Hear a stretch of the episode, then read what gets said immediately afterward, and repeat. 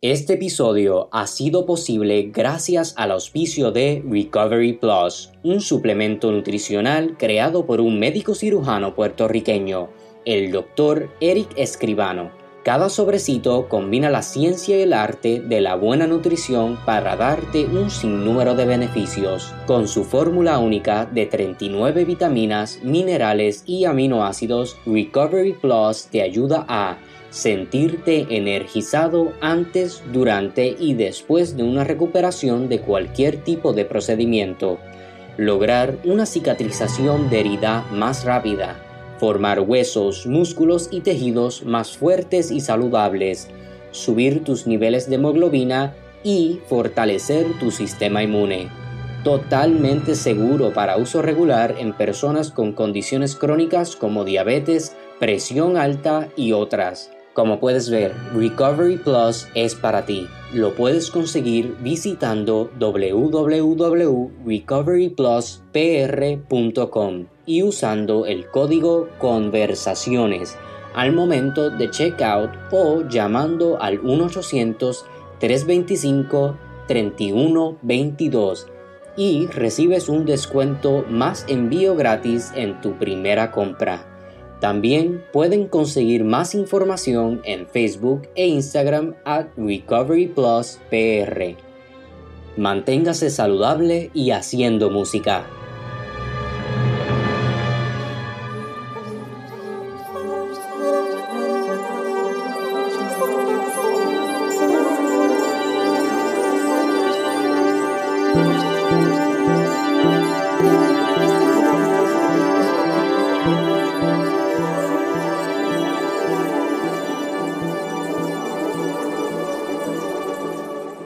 Buenos días, tardes y noches. Bienvenidos al podcast Conversaciones Simbióticas. Este servidor es Julio Elvin Quiñones Santiago y quiero presentarle a mis compañeros Pedro Manuel Franco Faticelli. Saludos, saludos. Y Juan Luis O'Halloran. Saludos. En el episodio de hoy queremos excusar a la compañera Elimar y al compañero Cristian que tenían eh, compromisos previos y te, contamos en el contamos con la déjame empezar contamos con el honor y el privilegio de tener con nosotros al maestro Alfonso Fuentes, compositor y pianista puertorriqueño, y yo tuve el, privilegio de, ser su estudiante mientras estudié en el Conservatorio de Composición.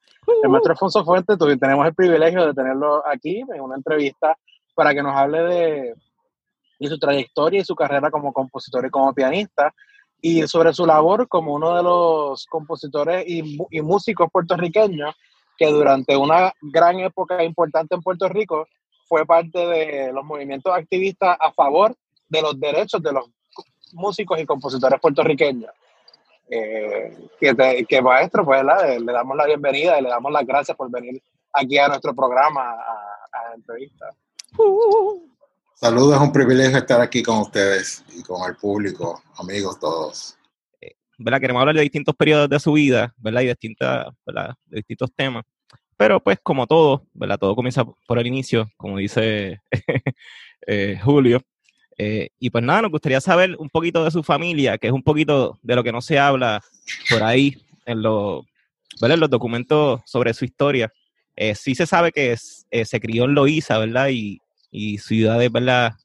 Zonas aledañas, como Canóvana se sabe que su abuelo pues, tocaba el bombardino y que su papá y, su mamá, pues, eh, le incluyeron, ¿verdad? Le instruyeron sobre la rumba, la bomba, la plena y también que le fueron a llevar a la sinfónica, pero no se sabe más de ellos. No sé si, eh, pues, nos gustaría que hablar un poquito sobre su familia y cómo fue su formación musical, ¿verdad? Allá en Loíza y en, y Canóvanas.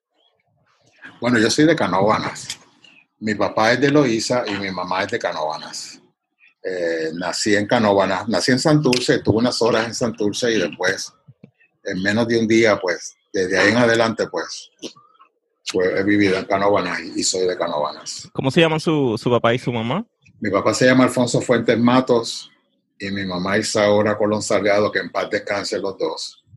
Mi papá de Loíza era como que el negro blanquito de la familia, porque era un jabao que parecía eh, un guaynabito y mi, mi mamá era una mulata preciosa, prietita.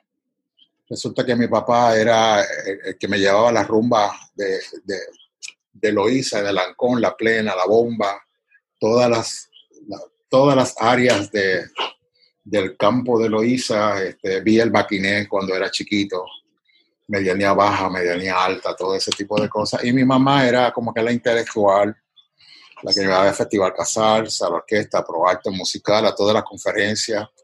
Tenía que llevarle eh, iba con ella a todas las obras de teatro, no sé cómo es que yo no estoy en el teatro, pero todas, todos los festivales de teatro, ella, ella me llevaba, vi todos los bailes. Eh, es una cuestión cultural bien grande en ambos mundos. De manera que su abuelo que tocaba el bombardino, ¿quién era? ¿Cómo se llamaba? Mi abuelo era Pablo, que Pablo era un político de, o, una persona que estaba, era un comerciante de Loíza y era como que un político y estaba en los libros de la política de, eh, de Loíza y él tocaba los bombardinos en su juventud, ¿verdad? No, no, es que vivía de eso, porque él era comerciante y tocaba bombardino. Eso es la, como que la referencia, pero eh, mi abuela, por parte de mi mamá, pues no sé mucho, se pasaba cantando. Era como que era como que una mezcla entre negro e india. O sea, hay muchas mezclas de raza en la casa que son importantes cuando miro para atrás a identificar las diferentes razas. Y, y, en mi casa, pues mi papá se pasaba cantando todo el tiempo y mi mamá también. Yo, yo nací en una cuna, en un sillón que me pasaba cantando a mami todo el tiempo y mis, y mis hermanos y me alimenté de leche materna y fue bien protegido eh, cuando era bien pequeño y nací en un pueblo pequeño de Canóvanas, que tenía siete calles en aquel momento y los vecinos eran como que mi familia y nos pasábamos jugando en la calle y nos pasábamos en casa de los vecinos, los amiguitos. Es un ambiente bien de campo y bien familiar. Y dentro de ese contexto de protección y de mucho cariño por los vecinos, mucho cariño por la familia, la unión familiar, siempre íbamos los domingos a casa de la abuela, que tenía ocho hijos, y dos adoptivos, que eran diez. Y esos diez, pues, tenían hijos a la vez, y había una fiesta familiar todos los domingos en casa de la abuela, allá frente de la Plaza de Loíza, que tenía un terrenito en la parte de atrás donde nosotros jugábamos, y llegaba allá arriba. Y, ¿Cómo, llega el piano? Sí. Pues ya después de eso pasaron varios años en, una, en una de las, eh, de las vacaciones mi mamá me obliga a coger clase de piano porque yo lo que quería era jugar con los muchachos y me obliga a ir a la clase de piano con la sister Isabel Zaragoza del Colegio de Pilar de Canovana, una monjita cubana, bien viejita ella, bien adorable, bien hermosa. inmediatamente me llama la atención la música y ella misma le dice a mi papá y a mi mamá, mira, compré un piano y hagan una inversión que su hijo tiene potencial y que puede seguir hacia adelante. En esos tiempos, en esos tiempos, yo me pasaba trepado en el árbol de mango que había cerca de casa, que era el más alto de la casa, en silencio, ocho horas. Eh, me pasaba observando las cosas, me aislaba de la gente, me pasaba pensando y experimentando con instrumentos musicales, inventando instrumentos musicales. Mi mamá entonces al verme que yo estaba ocho horas, seis horas allá trepado en el palo de mango pensando, hice un tipo de polea donde, donde cogía, ella me llevaba alimentos y yo desde, la, desde, el cucurucho arriba cogía los alimentos. Así pasé mucho tiempo en las vacaciones, por supuesto. Y cuando empecé a estudiar el piano, pues empezaba a improvisar sobre las lecciones que la maestra me daba. Y la maestra me decía que leyera las lecciones y yo las leía, pero después hacía una improvisación de cada una de las lecciones que fui aprendiendo y aprendí bien rápido y fue un entrenamiento bien corto. Prácticamente mi vida ha tenido un entrenamiento súper corto. No es que he tenido grandes estudios de mucho tiempo. El piano que yo toco se lo debo prácticamente a la monjita de Canovana. Es como un entrenamiento de dos o tres años nada más. ¿Verdad que este, usted considera ese, ese estudio musical como un laboratorio constante o su vida más o menos considera que, ha sido como un laboratorio constante? ¿Cómo es eso? Bueno, eh, hace unos años estuve en, el, en un festival en el Hunter College, el Centro de Estudios, eh, Centro de Estudios eh, Puertorriqueños del Hunter College de la Universidad de CUNY, ¿verdad? De Nueva York. Y, y después de, de decir mis, mis conferencias y, y, tocar mis conciertos de improvisaciones allí en ese festival, el decano Alberto Hernández Banucci, que es, yo puertorriqueño, ¿verdad? Pero radicado en Nueva York desde mucho tiempo, me dijo que hiciera un estudio que escribiera lo que yo sentía, lo que yo quisiera escribir de la improvisación. Para explicarle a los estudiantes, para ponerlo a la disposición de ellos, para que ellos comprendan junto a los videos, puedan tener una referencia de lo que yo hice. Ahí fue entonces que me vine a tener una retrospectiva, un autoestudio sobre lo que representaba la improvisación para mí, de dónde viene, cómo surge. Y, y entonces aprendo después de viejo, aprendo sobre la improvisación. Me di cuenta, estoy hablando de, no sé, unos años nada más, menos de 10 años atrás, me di cuenta que mi vida había sido un laboratorio, un laboratorio personal, eh, que yo creía que eso era común y corriente en todos los músicos. Y que gracias a ese laboratorio personal, a mí me aceptaron en cinco departamentos de maestría en el Conservatorio de New England, sin tener bachillerato y sin haberme aceptado en cualquiera de las cosas que haya estudiado en el Conservatorio de Música de Puerto Rico. Yo dije, yo pensaba que eso era algo natural y me di cuenta que no, que no era natural, que de hecho no es común que aceptan a en cinco, en cinco maestrías sin tener bachillerato y pasé los exámenes y todo. Y yo digo, wow, así que no es natural, no todos los músicos lo hacen. Y entonces vengo entonces a pensar en ese laboratorio personal que yo tuve desde chiquito, eh, de todas las cosas que yo hacía, eh, cuando estudié en el conservatorio, el conservatorio pues te da 20%, 10%, ¿verdad? Lo otro lo tienes que buscar tú. Y entonces fue que me vine a dar valor a ese laboratorio personal de estudio desde que yo era chiquito y la importancia que tiene un laboratorio personal. Después que yo me gradué de New England, eh, solamente te permite dos maestrías, pues estuve en la lista para aceptarme en Harvard a hacer un doctorado que queda cerca, es en Boston. Y entonces pensé, es una bonita oportunidad hacer un doctorado en Harvard, pero yo no quiero estar aquí porque me sentí tan mal, sufrí tanto con el racismo, la discriminación, la soledad en Boston, que quería inmediatamente salir de Boston. Eh, además, tenía el llamado de poder servir a, favor de la causa de la composición y el desarrollo musical en Puerto Rico. Así que me vine a, a mi casa, y en mi casa pues sentí una paz bien grande después de estar eh, allí. Ahora, después de, ¿verdad? Cuando miro para atrás me di cuenta, a lo mejor pude venir, estar un año, descansar y regresar, porque, pues, tener un doctorado de Harvard sería bonito, ¿verdad? Pero no, como que no, como que no es importante para mí eh, forrarme de títulos y de cosas educativas cuando mi laboratorio personal es bastante fuerte para sustentar y hacer orquestaciones y hacer composiciones que, que bueno, que son competitivas y que, que tienen críticas de, de, un montón de lugares, de Alemania, de, eh, Estados Unidos, de, Inglaterra, de un montón de países de China, disertaciones, más de 10 disertaciones sobre mi trabajo, que, que no las doy a conocer por timidez quizás o por, por fallo, disertaciones doctorales, eh, no sé, de 50, 100 publicaciones sobre mi trabajo. Y yo creo que eso tiene que ver con el laboratorio, el laboratorio personal que no le daba importancia que yo tuve de chiquito.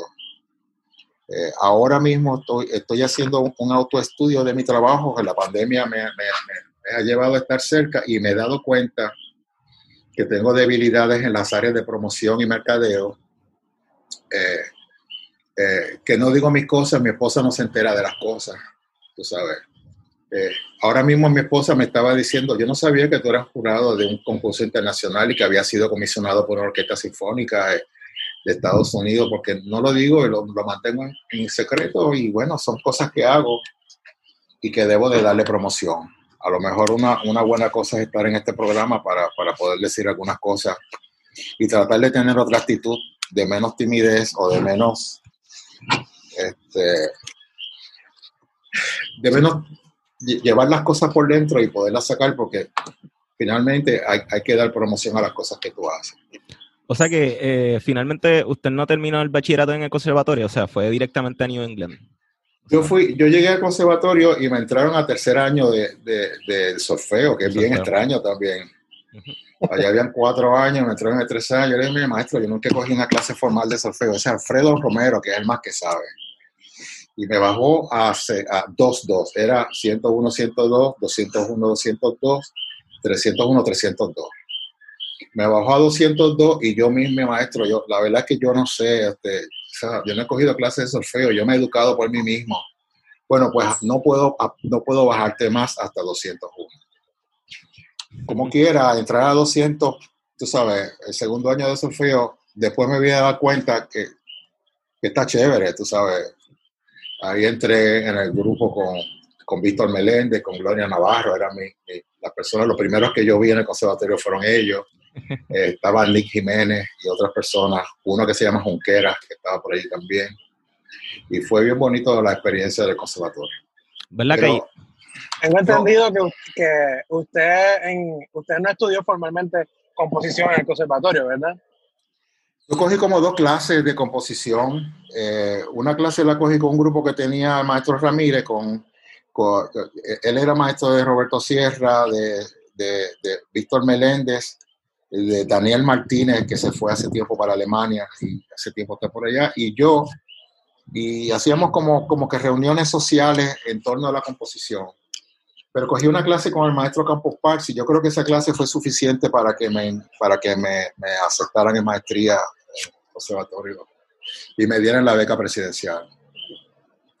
¿verdad? Hablando ya más de, de su trabajo ¿verdad? musical, eh, entiendo que usted es bien conocido por la improvisación, ¿verdad? Obviamente por la composición también, eh, pero entonces estaba leyendo que usted diferencia ambos términos, o sea que la improvisación es una cosa y la composición es otra. Eh, ¿Podría definir cada uno eh, las materias y cómo usted la ve. La, la composición es un proceso, es un, es un proceso que es, que, es un proceso de negociación que requiere de tiempo. Tú vas a hacer una composición y tú la puedes pensar y tú la puedes editar y tú la puedes rehacer y de repente la dejas en la gaveta, la sacas después un mes después y la haces de nuevo. Y tienes un proceso de negociación eh, que, que tiene que ver con el tiempo, la puedes hacer en, el tiempo. De repente tienes un, choque de eso de, de, talento y hace la composición en un momento, pero en términos generales tiene la posibilidad de hacer eso. Y tiene un ritmo diferente de pensamiento en la composición. Eh, por supuesto, los estados de conciencia en ambos sitios se generan y ahorita te voy a hablar de eso. Hemos brincado un montón de años de mi niñez, pero qué bien. Sí, definitivo. Es, que es, estamos yendo y viniendo. Exacto. Este, pero la improvisación es algo que tú haces al instante y lo haces y ya está, y lo hiciste y eso es lo que hay. Y quedó y tienes que pensar rápidamente.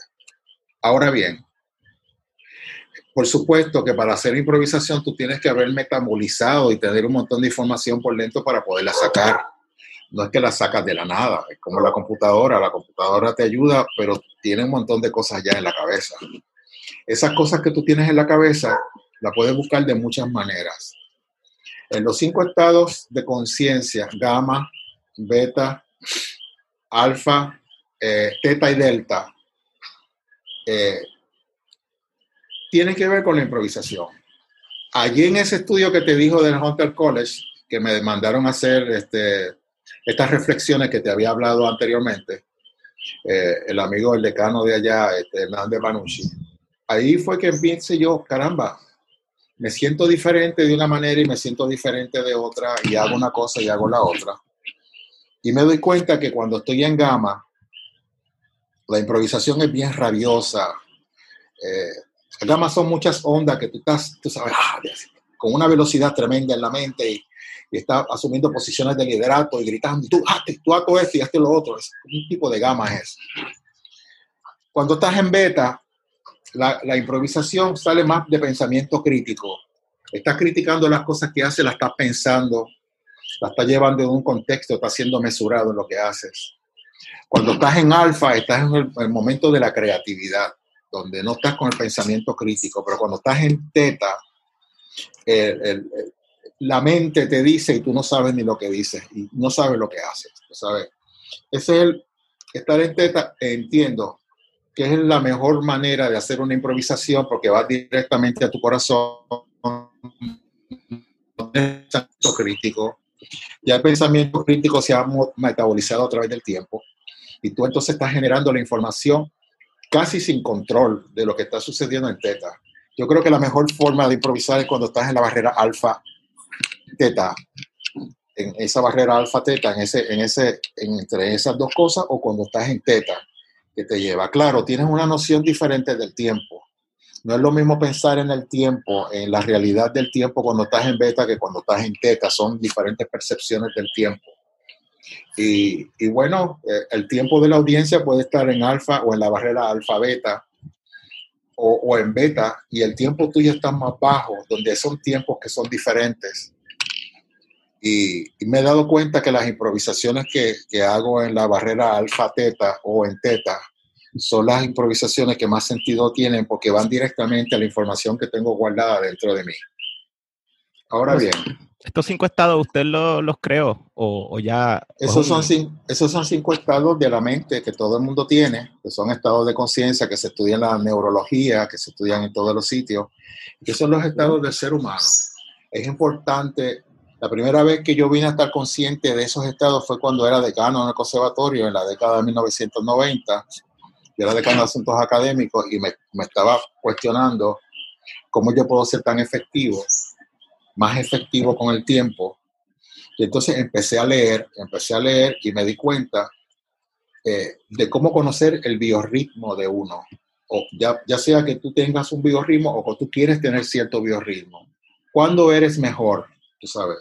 Entonces, mi biorritmo es, en aquel momento era mejor, en la mañana era creativo, sumamente creativo, eh, así que yo cogí e hice un plan de trabajo. Bueno, por la mañana voy a hacer asuntos que sean creativos, de hacer normas, de hacer cosas que sean creativas.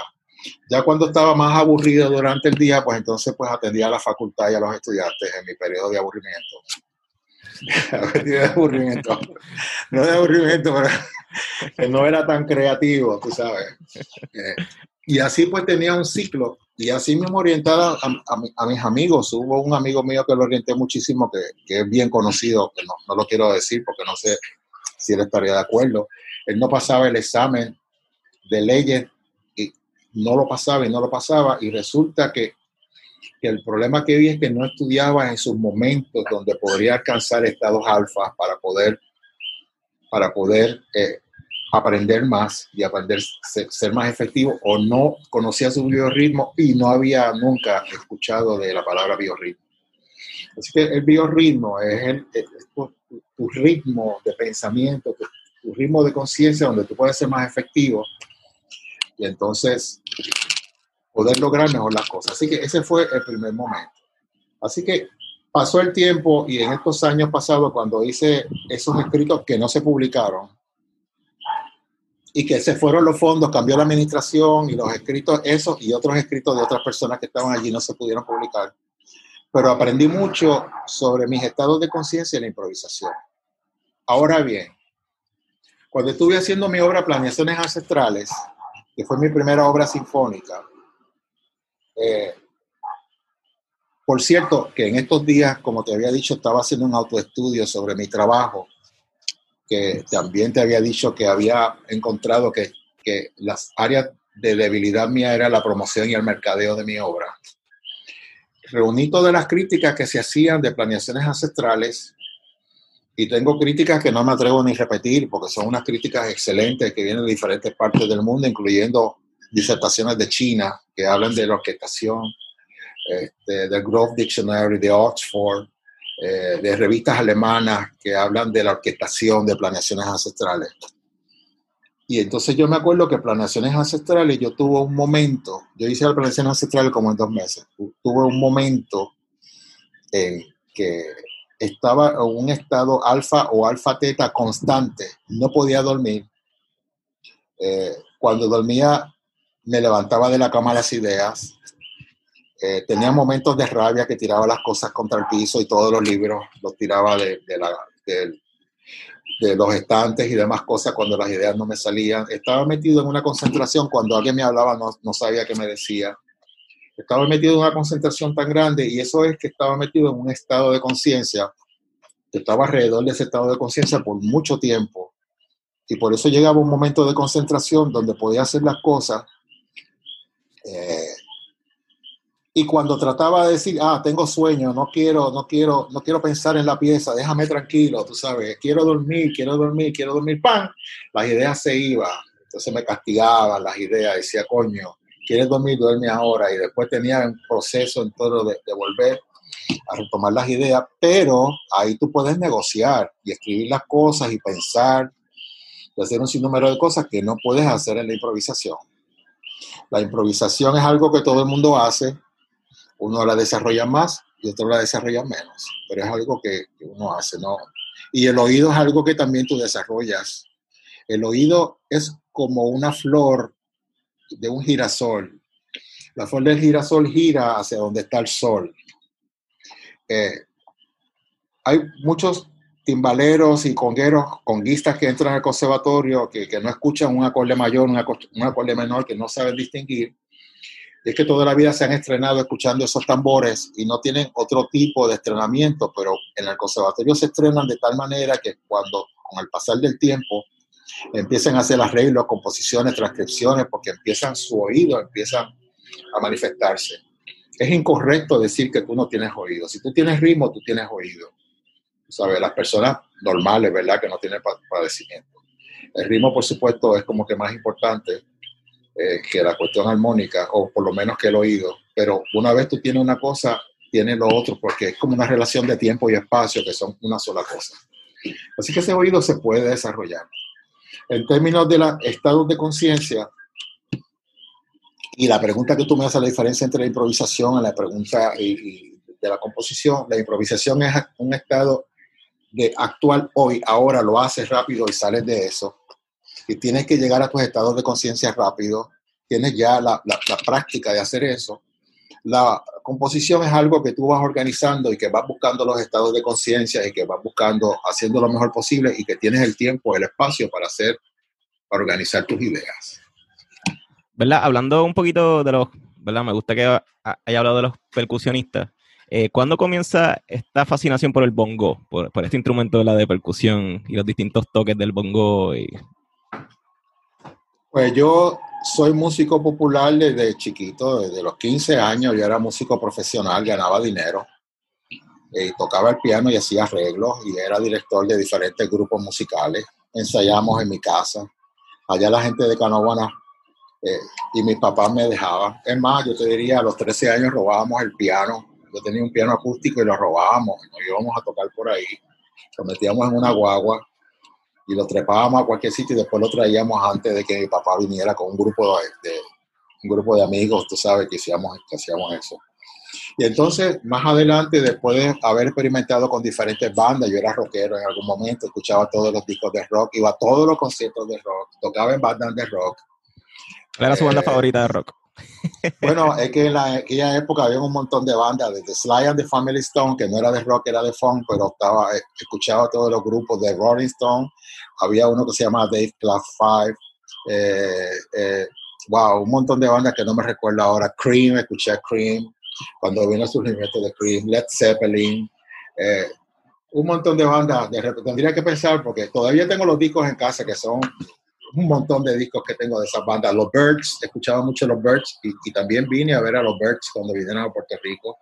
¿Verdad que estaba leyendo eh, que cuando, cuando vino los Rolling Stones, eh, criticó que, que, le abriera este Juan Luis Guerra al concierto de, de, Rolling Stones en ese momento? Ah, bueno, en ese momento hice una crítica que fue como por 2000, entre 2007 y 2010.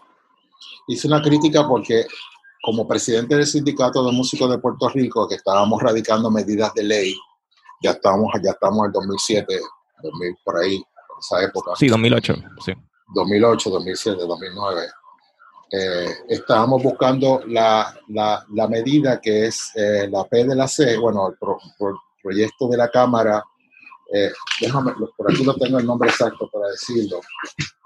Sí, estaban buscando derogar la ley 114, ¿verdad? Que, eh... 4136 y 4135. Uh -huh. 4135, la ley de los músicos puertorriqueños, que queríamos una participación del 50%. Uh -huh. Y entonces no era justo de que, de que en un país que viniera, tú sabes, que vinieran otros grupos, los dos extranjeros, cuando podría abrir una, una agrupación puertorriqueña. Hubo una bonanza y muchos productores empezaron a contratar músicos puertorriqueños por, por todo el ruido que nosotros hicimos en aquella época y por todos los reportajes que nos dieron por televisión, por radio. Fuimos decenas de programas de radio, fuimos a televisión promoviendo todas estas leyes. Y ahorita cuando vayamos a hablar de las leyes, pues te puedo dar un poquito de más detalle. Critiqué eso porque no debió ser Juan Luis Guerra, del cual yo soy admirador y soy amigo de varios de sus músicos. Que no se trata de Juan Luis Guerra, se trata de que en tu país, mira, tú debes contratar la mitad de los músicos puertorriqueños. O sea, es lo menos que tú puedes hacer. Sí, sí, eh, que por lo menos, ¿verdad? Que eso también es la está la ley de músicos de Puerto Rico y la ley de compositores de Puerto Rico. ¿Verdad? Que la, ley de, la, ley de, músicos era que está, buscaba el 50% de los músicos que fueran puertorriqueños, ¿verdad? Pero la, ley, la ley de los músicos puertorriqueños, eh, en síntesis, buscaba eh, que la mitad de los músicos en cualquier evento o un evento bajo el mismo nombre fueran puertorriqueños.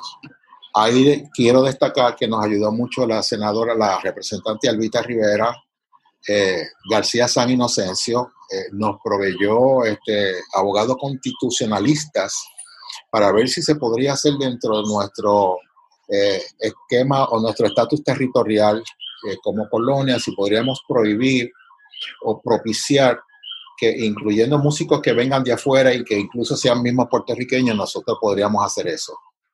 Porque tú no puedes parar que venga un músico norteamericano porque esto es un territorio norteamericano y tampoco podrías parar que viniera un músico puertorriqueño que viva fuera del país. Esa, esa ley, ese proyecto de ley 3145 del 2008, buscaba que los domiciliados en Puerto Rico, aunque fueran de otras nacionalidades, no tienen que ser puertorriqueños. O sea, después que estés domiciliado por un año o por dos años, no recuerdo bien, pues deberías contratarte de todos los géneros, de todos los géneros, contratarte la mitad de los músicos. Y, y entonces, pues eso estaba también de la mano de la otra ley que era 4136, que es la ley de los compositores puertorriqueños, que es una ley bien extensa y que cuando se presentó a la Cámara eh, tuvo una votación unánime, eh, que decía que nosotros sugerimos que haya un 20% de representación de música de compositores puertorriqueños de cualquier género cuando hayan fondos públicos envueltos. Ellos lo elevaron a 30% y querían elevarlo a 50%. Votaron todos a favor. Eso fue lo primero que se hizo. De manera que cualquier persona que recibiera beca de, Puerto Rico, cualquier institución, estación de radio, de televisión, eh, todas estas cosas, Festival Casar la Sinfónica Pro Arte, cualquier cosa que recibiera fondo público y fuera a presentar música, debería haber un 30% de música puertorriqueña del género que sea que se, que se esté haciendo ahí. Y eso tuvo, tuvo un impacto tan grande al aprobarse unánimemente de las poquitas cosas que son unánimas en la Cámara, entonces hubo una estrategia de un grupo que no puedo decir porque me pueden demandar, una estrategia para parar que eso no llegara al Senado. Y bueno, se logró que eso no llegara al Senado la persona que estaba en el Senado en aquel momento engavetó eso, fue una de las eh, demandas en el pliego acusatorio por el cual estuvo en cárcel, porque él no podía hacer eso porque estábamos en ley, teníamos todas las cosas que habían que hacer para llegar a la votación del Senado y se temía que el Senado también iba a votar eh, unánimemente o a favor de esa ley de los compositores puertorriqueños. Así que hubo un grupo de atrás, eh, estratega, eh, enemigos de la música puertorriqueña y de la cultura, que lo que quieren es beneficiarse económicamente, eh, conjunto a esta persona que fue presidente del Senado, que era el que controlaba el Senado y que engavetó la ley, y que estuvo en los, los pliegos acusatorios, y esa ley no llegó al Senado. En el caso de la ley de los músicos, cuando este grupo organizado vio que había una gran, una gran simpatía por la música y, que se, y, que se, y que la ley de los músicos, de los compositores, se, se aprobó unánimemente, pues hicieron una estrategia para derogar para que, no se, para que no se discutiera siquiera la ley de los músicos. Yo estaba allí presente cuando llegaron entradas de, de por lo menos 23 alcaldes que en un periodo de dos horas llamaron todos. O sea que estuvieron bien organizados y fueron engañados las asociaciones eh, y las asociaciones de alcaldes, etcétera, fueron engañados por este grupo de poder que tiene dinero y que recibe dinero de fondos públicos para su, su supervivencia. Y bueno, fue bien triste fue bien triste que eso pasara. Eh, luego de eso, pues, con el tiempo me acerqué a un grupo de trabajo de Rivera Chats y el grupo de trabajo de Rivera Chats, pues, antes de llegar a Rivera Chats, pues no, no me concedió la oportunidad de, de hablar con Rivera Chats sobre esa ley y bloquearon esa ley antes de yo llegar a ellos.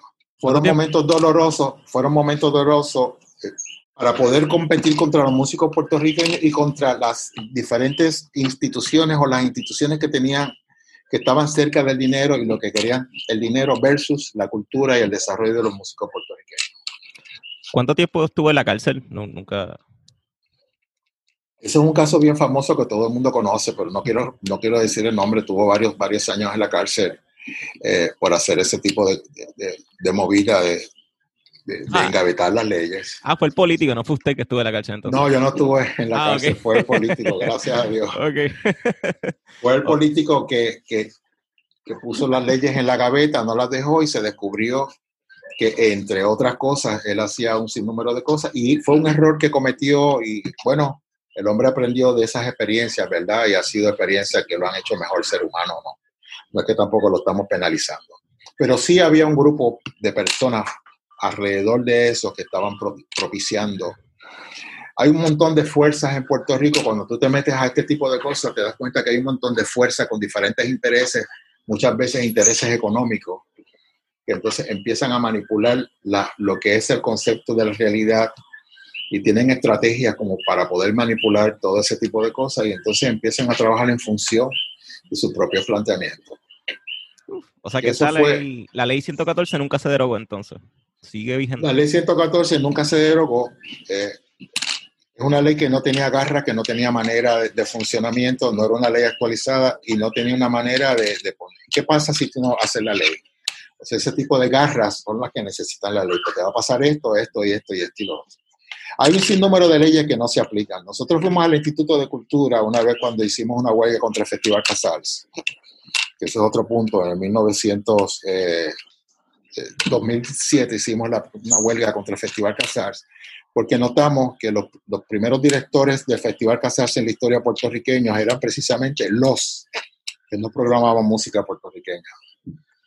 Eh, y, y habían escasos solistas o ninguno puertorriqueños, y cuando vimos el funcionamiento después de varios años que ellos tenían esa dirección, pues nosotros hicimos una manifestación en 2007 eh, y luego, cuando vimos el programa del 2008 del Festival Casal, nos vimos que no había nada puertorriqueño.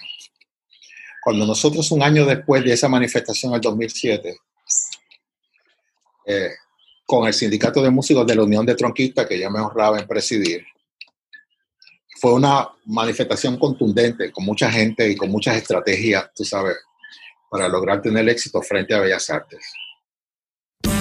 ¡Ah! Esta se dedicamos al Festival Casals y al CAMP. Queremos más participación y más variedad de nuestros compositores puertorriqueños. Los compositores nuestros los queremos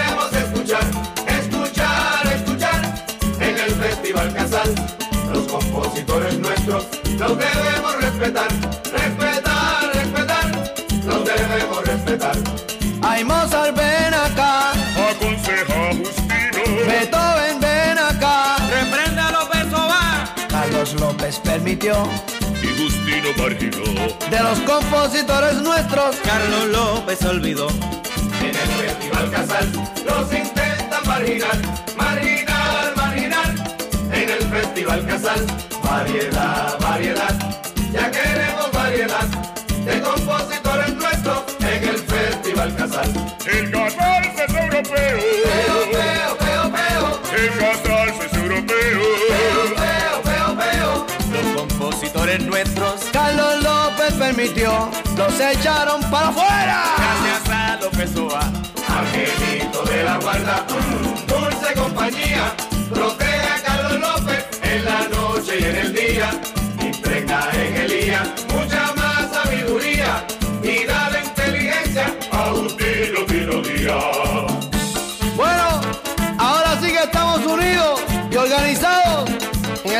Sindicato de Músicos de Puerto Rico de la Unión de Tronquistas. Cuidado que vienen los camiones.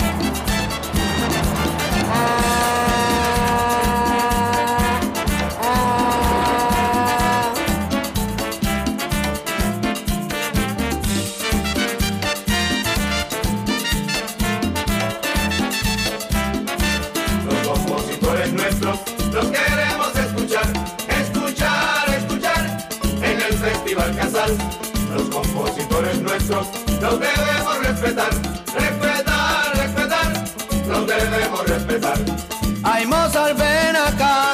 Aconseja Justino, Beethoven, ven acá. Reprenda a López Obá. Carlos López permitió y Justino marginó. de los compositores nuestros. Carlos López olvidó. En el Festival Casal los intentan marginar, marginar, marginar. En el Festival Casal, variedad, variedad. Ya queremos variedad de compositores nuestros en el Festival Casal. El Casal es europeo. Peo, peo, peo, peo. El Casal es europeo. Peo, peo, peo, peo. Los compositores nuestros. Carlos López permitió, los echaron para afuera. Gracias a López Obá. Angelito de la guarda,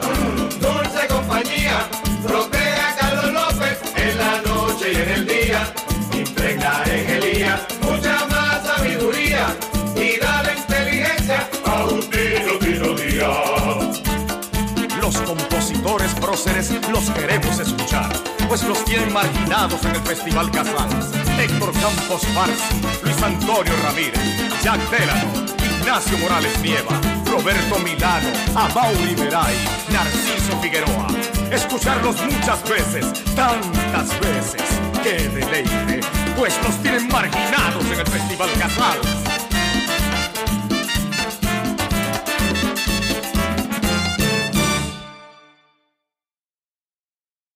Que fue algo doloroso porque era, una, era algo contra los mismos puertorriqueños hermanos, que son amigos de uno, amigos de uno, ¿verdad? Prácticamente, pero esa, esa mentalidad colonizada de que la música puertorriqueña no debería tener espacio ahí porque no parece música europea, porque no parece la música del gusto de Casal, en un festival que se hace con fondos públicos, eh, no es conveniente para el desarrollo del país. Así que hicimos esa primera manifestación, fue bien ofensiva.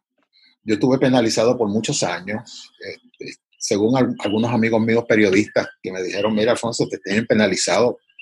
Bueno, en el 2008, cuando nosotros, el Sindicato de Música de Puerto Rico, de la Unión de Tronquistas, vimos que no se programaba la música puertorriqueña, pues entonces dimos un, hicimos una amenaza, vamos a cancelar todos los festivales casales, si no hay música puertorriqueña. Y entonces da la casualidad que los técnicos de los diferentes teatros eran tronquistas, el parking era tronquista, todo la- el mundo periferal era tronquista. Claro, ya mi mente estaba estrenada, entrenada a poder hacer esa cosa y dormir tranquilamente. Así que cuando eso pasó, cuando eso pasó y cuando vimos que tuvimos ocho meses tratando de buscar una reunión con la Junta de Directores que presi- presidía el ingeniero Carlos López, que no nos dieron por ocho años, entonces fue que amenazamos con cancelar todos los festivales casales. Finalmente fuimos al Instituto de Cultura, fuimos a todos los lugares, el Instituto de Cultura eh, buscó la manera de que nos atendiera la Junta de Directores y la Junta de Directores nos atendió. Una de las personas de la Junta de Directores era Alberto Carrión, el cantante. Cuando nosotros explicamos y buscamos evidencia de todos los recortes de periódicos que teníamos, de que esas dos personas, directores puertorriqueños del Festival Casals, uno de ellos, eh, y, lo digo porque tengo evidencia hoy, ahora, cuando era presidente del conservatorio, quitó la, la, la clase de la música puertorriqueña y quitó también la clase de historia puertorriqueña de, un salpazo. Las obras de Campos Parsi, Delano y Veray que se iban a tocar en algo en España, dijeron, lo quitó porque era una basura. Finalmente, la Orquesta Sinfónica y la, y la facultad y los estudiantes se viraron en su contra y lo despidieron en ese momento por todas las cosas que estaba haciendo. Lu- Luego fue director del Instituto de Cultura y el Instituto de Cultura de repente hubo un bajón de 75% del presupuesto de las obras de teatro. Buscamos todos los testigos y buscamos todos los... O sea, no tenía manera de decir nada porque estaba todo documentado uno por uno. Y cuando la Junta de Directores vio eso, que no tenía más alternativa eh, que repensarlo, el Alberto Carrión dijo, mira muchacho, lo dijo bien humilde, muchacho, disculpa, no, no sabía nada de eso, tenemos que organizar un concierto, por lo menos un concierto de música puertorriqueña. Mi idea como presidente era la integración, no es que sea un concierto aparte, que se integrara, pero bueno, faltaban dos meses para el Festival Casals y entonces eh, testigos me dicen que cuando le dieron la noticia a los directores, uno de ellos tiró un puño contra, contra, la, contra la mesa. Música puertorriqueña, no, y tiró un puño y se negó a, a organizar ese concierto, a pesar que se ganaban 80 o 100 mil dólares. Así que la directora ejecutiva en ese momento me llamó, mira, nadie quiere organizar eso, mira, yo lo organizo y lo organizo de gratis. Y no quiero que me, o sea, que me den ningún tipo de, de reconocimiento ni nada. Me, me darían 10 mil dólares. Organicé de gratis el concierto, le dije a Katy Jones, mira Katy, eh, lo que tengas en los dedos, lo que tengas en los dedos, haz tú la selección de repertorio y vamos a hacerla porque empecé a llamar a las personas y nadie quería prepararse así de un día para otro para el Festival Casarse. Así Bueno. que Katy Jones organizó eso y lo, lo que tenían en los dedos, eh, con diferentes músicas que las tengo por aquí en un periódico, la música que se tocó en ese primer festival, concierto de música puertorriqueña, que fue todo un éxito. El lado puertorriqueño del Festival Casals, eso fue el 9 de marzo del 2008. Por su parte, los cameristas, se llamaba un grupo que se llama Camerista de Festival Casals. Interpretaron obras de Enrique Pedreira, Héctor Campos Parsi, Alberto Rodríguez, canciones de Mauro Iberay, Aponte Lede, Leonardo Gúlvida, Ernesto Cordero. En la segunda parte, Camerata interpreta las obras de Alfonso Fuentes, que ellos ya tenían Mejunje de Fago Bongo, Braulio Dueño Colón, Manuel G. Tavares, Jaime Pericas, Jack Delano y William Ortiz. Ese fue el primer eh, repertorio que estaban aquí y aquí hablan un poquito de algunos de los, de los músicos que iban a estar allí. Eh, el elenco estaba compuesto por Kathleen Jones, que era clarinetista y directora, Josué Casilla, flauta, Frances Colón, oboe, Benito Díaz, trompa, Saxon Rose, fagot, Diana Figueroa, piano, Andrew Lázaro, percusión. Estos músicos son solistas o primera silla de la Orquesta Sinfónica de Puerto Rico. Así que se hizo ese concierto, fue a las 6 de la tarde, eh, en la sala de drama del Centro de Bellas Artes Luis Ferrer y fue todo un éxito, increíble concierto, que dejó a todo el mundo boquiabierto. Pero fue un concierto aparte de la música puertorriqueña, que debe ser integrada. Pero por lo menos se logró ese concierto y el concierto se logró porque personal de la Junta de Directores se dio cuenta, se dio cuenta de las vicisitudes que los músicos estamos pasando, vio la evidencia que nosotros llevamos, porque fue una evidencia contundente. Ahí tengo que darle crédito a Milagros Escalera del conservatorio que nos ayudó a buscar toda esa información en la biblioteca, ya se fajó. Y, y en aquel momento, no sé si lo hacen todavía, guardaban todos los periódicos que tengan que ver con la música y sacamos toda la evidencia y traímos testigos del, del, del Instituto de Cultura. O sea, no se podía hacer nada más. En ese momento se hizo eso. ¿No hay grabaciones que- de, este, de este concierto? Pues mira, yo no tengo grabación y no sé si la hay. Ese concierto. Ese concierto, Marzo del 2008. Esto, marzo del 2008. Esto de puede ser un 2009, trabajo de investigativo. 2009. si a alguien le interesa, apúntalo por ahí, porque yo pienso que esto es un dato histórico que debe salir a Ese concierto, ese concierto, eh, una de las, de las, uno de los conciertos del Festival Casal se iba a dar en el Teatro de la Universidad de Puerto Rico que se estaba inaugurando porque había estado cerrado. Y entonces la, los estudiantes empezaron a aliarse con nosotros y, ¿cómo se llama? El Consejo de Estudiantes y todos ellos y amenazaron con bloquear el concierto en la UPI ellos. Y la rectora de apellido Mota, no recuerdo el nombre de Mota, me llamó para hablar conmigo, para solicitarme que desistiera de esa idea de, de la amenaza que teníamos con cancelar todos los festivales casales. Bueno, finalmente, después que la Junta nos escuchó, pues bueno, accedimos, pero los estudiantes se unieron, los estudiantes de, la UPI, que le agradezco siempre, porque coño, mano, un festival que se hace en Puerto Rico con fondos puertorriqueños, ¿por qué tanta discriminación? Desde siempre tenemos notas de Aponte LD, de Francis Schwartz, que hablaban de, de, la injusticia del Festival Casals. Una vez Campos Parsi, cuando yo era estudiante en el conservatorio, estaba llorando y me dijo, pero ¿por qué no me tocan? Había ganado el premio Ravel de una sonata que se tocó en el Festival Casals, la sonata número 2 que tocó Cabán con Diana Figueroa eh, en ese festival y ganó un premio y, y como quiera no lo, tú sabes, no lo tocaron en el Festival Casals y yo creo que eso fue algo bien, bien triste y bien vergonzoso. Anteriormente a estos puertorriqueños que dirigían el Festival Casals, Odón Alonso en 1986, que era titular de la Sinfónica del Festival Casals, comisionó a los compositores puertorriqueños. El maestro Penderecki en la década del 1990, su primer concierto fue en 1993. En el 1993 el catálogo que yo tengo, que conservo, empieza dando crédito a un sinnúmero de compositores talentosos que él, que él descubrió. He visto que aquí hay una cantera de compositores talentosos y me veo la obligación de programarlo. Entre esos compositores estaba Rodríguez Alvira, estaba Francis Schwartz, Cordero, estuve yo y otro compositor más. Y lo menciono ahí, fueron cinco compositores que tuvimos que competir, ¿no? De gratis no fue él. él tuvo que examinar todas las partituras, porque mandó a hacer, tú sabes, él quiso conocer a los compositores, fuimos todos, mandó a hacer un call for scores, todo el mundo se metió la partitura y entonces él escogió a estos compositores sin conocernos a ninguno. Habían grandes nombres allí que él, que él, tú sabes, que él, que él, él se fijó en, en, las partituras sin conocer a ciega, porque él no conoce nada de esto de, de Polonia, como que la primera vez. Entonces hizo el Festival Casal de un día para otro y se trajo su grupo, eh, la Sinfonía Varsovia, para que se encargara de toda la música y se encargó de toda la música del Festival Casals y fue algo bien hermoso el eh, Festival Casals. Así que, pero después que Penderecki eh, renunció, tuvo problemas con el Festival Casals,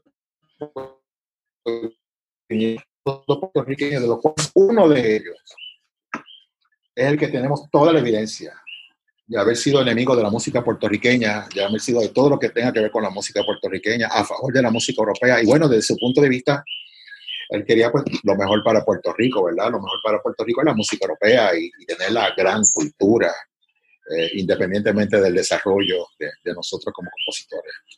Así que estuve penalizado por mucho tiempo, según un periodista bien famoso, bien importante que todo el mundo conoce, penalizado por mucho tiempo y bueno, pasó el tiempo, se olvidó un poco la penalidad y, y bueno, y estoy por ahí tranquilo, pero fueron momentos de mucho dolor, eh, de mucha tristeza.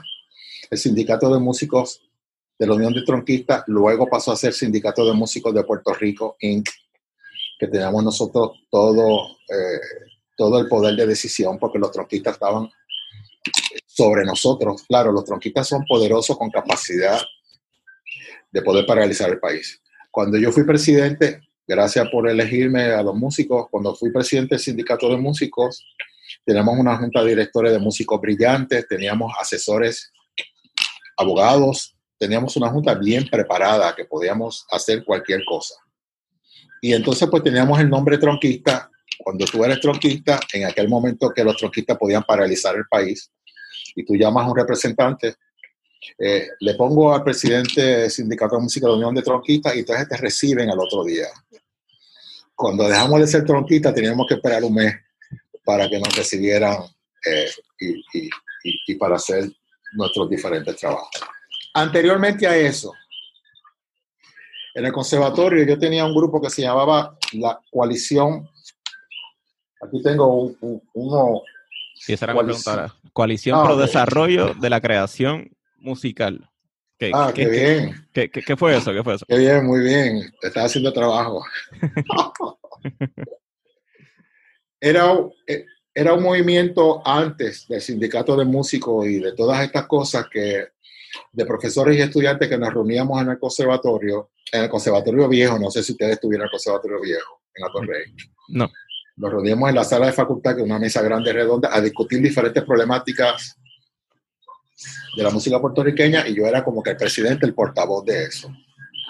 Y entonces, cuando estábamos cerca de poder hacer, de empezar a crear leyes, de pensar en las leyes, pues hicimos una famosa manifestación frente al Capitolio, donde el 80% del conservatorio fue y no hubo clases ese día. Algunos profesores no se atrevieron a ir, pero el 80% yo te diría que fue. Y entonces, Luis Enrique Juliá le pidió al pintor eh, Treyes, Rafi Treyes, una tumba.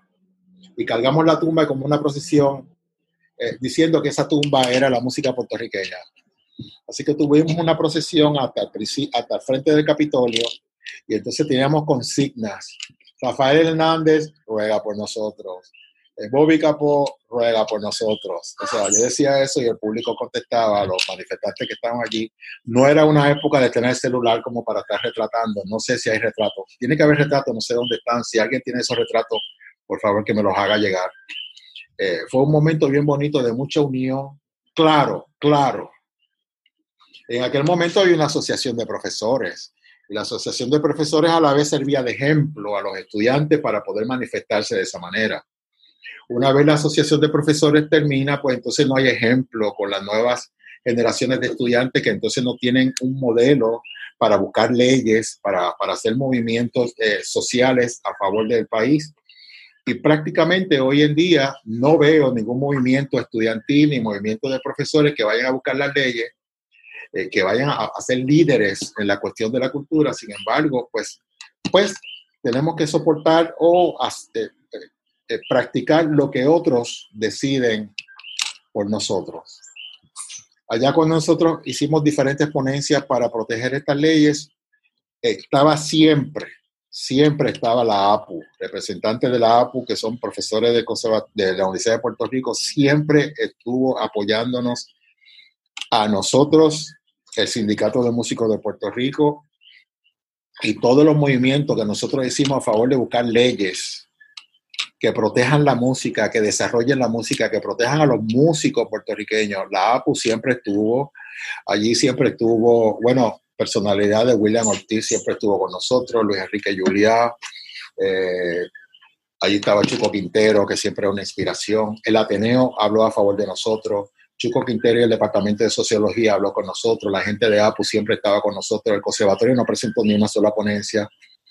Eh, pero fue uno de los que estaban en la junta de directores, que es familiar de Saxon Rose, que es el papá de la esposa de Saxon Rose, cuyo nombre no conozco, que no recuerdo, pero estaba siempre apoyándonos con nosotros.